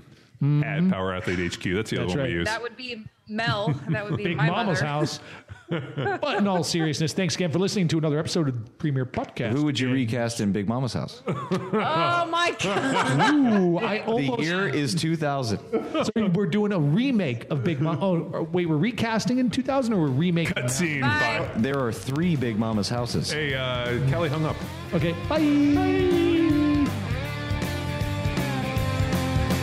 Drop on, drop on, drop on, drop. Now it's time for you to empower your performance. You like that abrupt exit right there? I hate goodbyes. Thank you to all of our listeners and anyone really who makes it this far into our show. It's kind of like a lengthy voicemail from an elderly relative that just goes on and on with no point. So thank you again to all of our listeners and anyone who's rated us on iTunes or any other platform for podcasts. We really appreciate it. And of course, until next time, bye!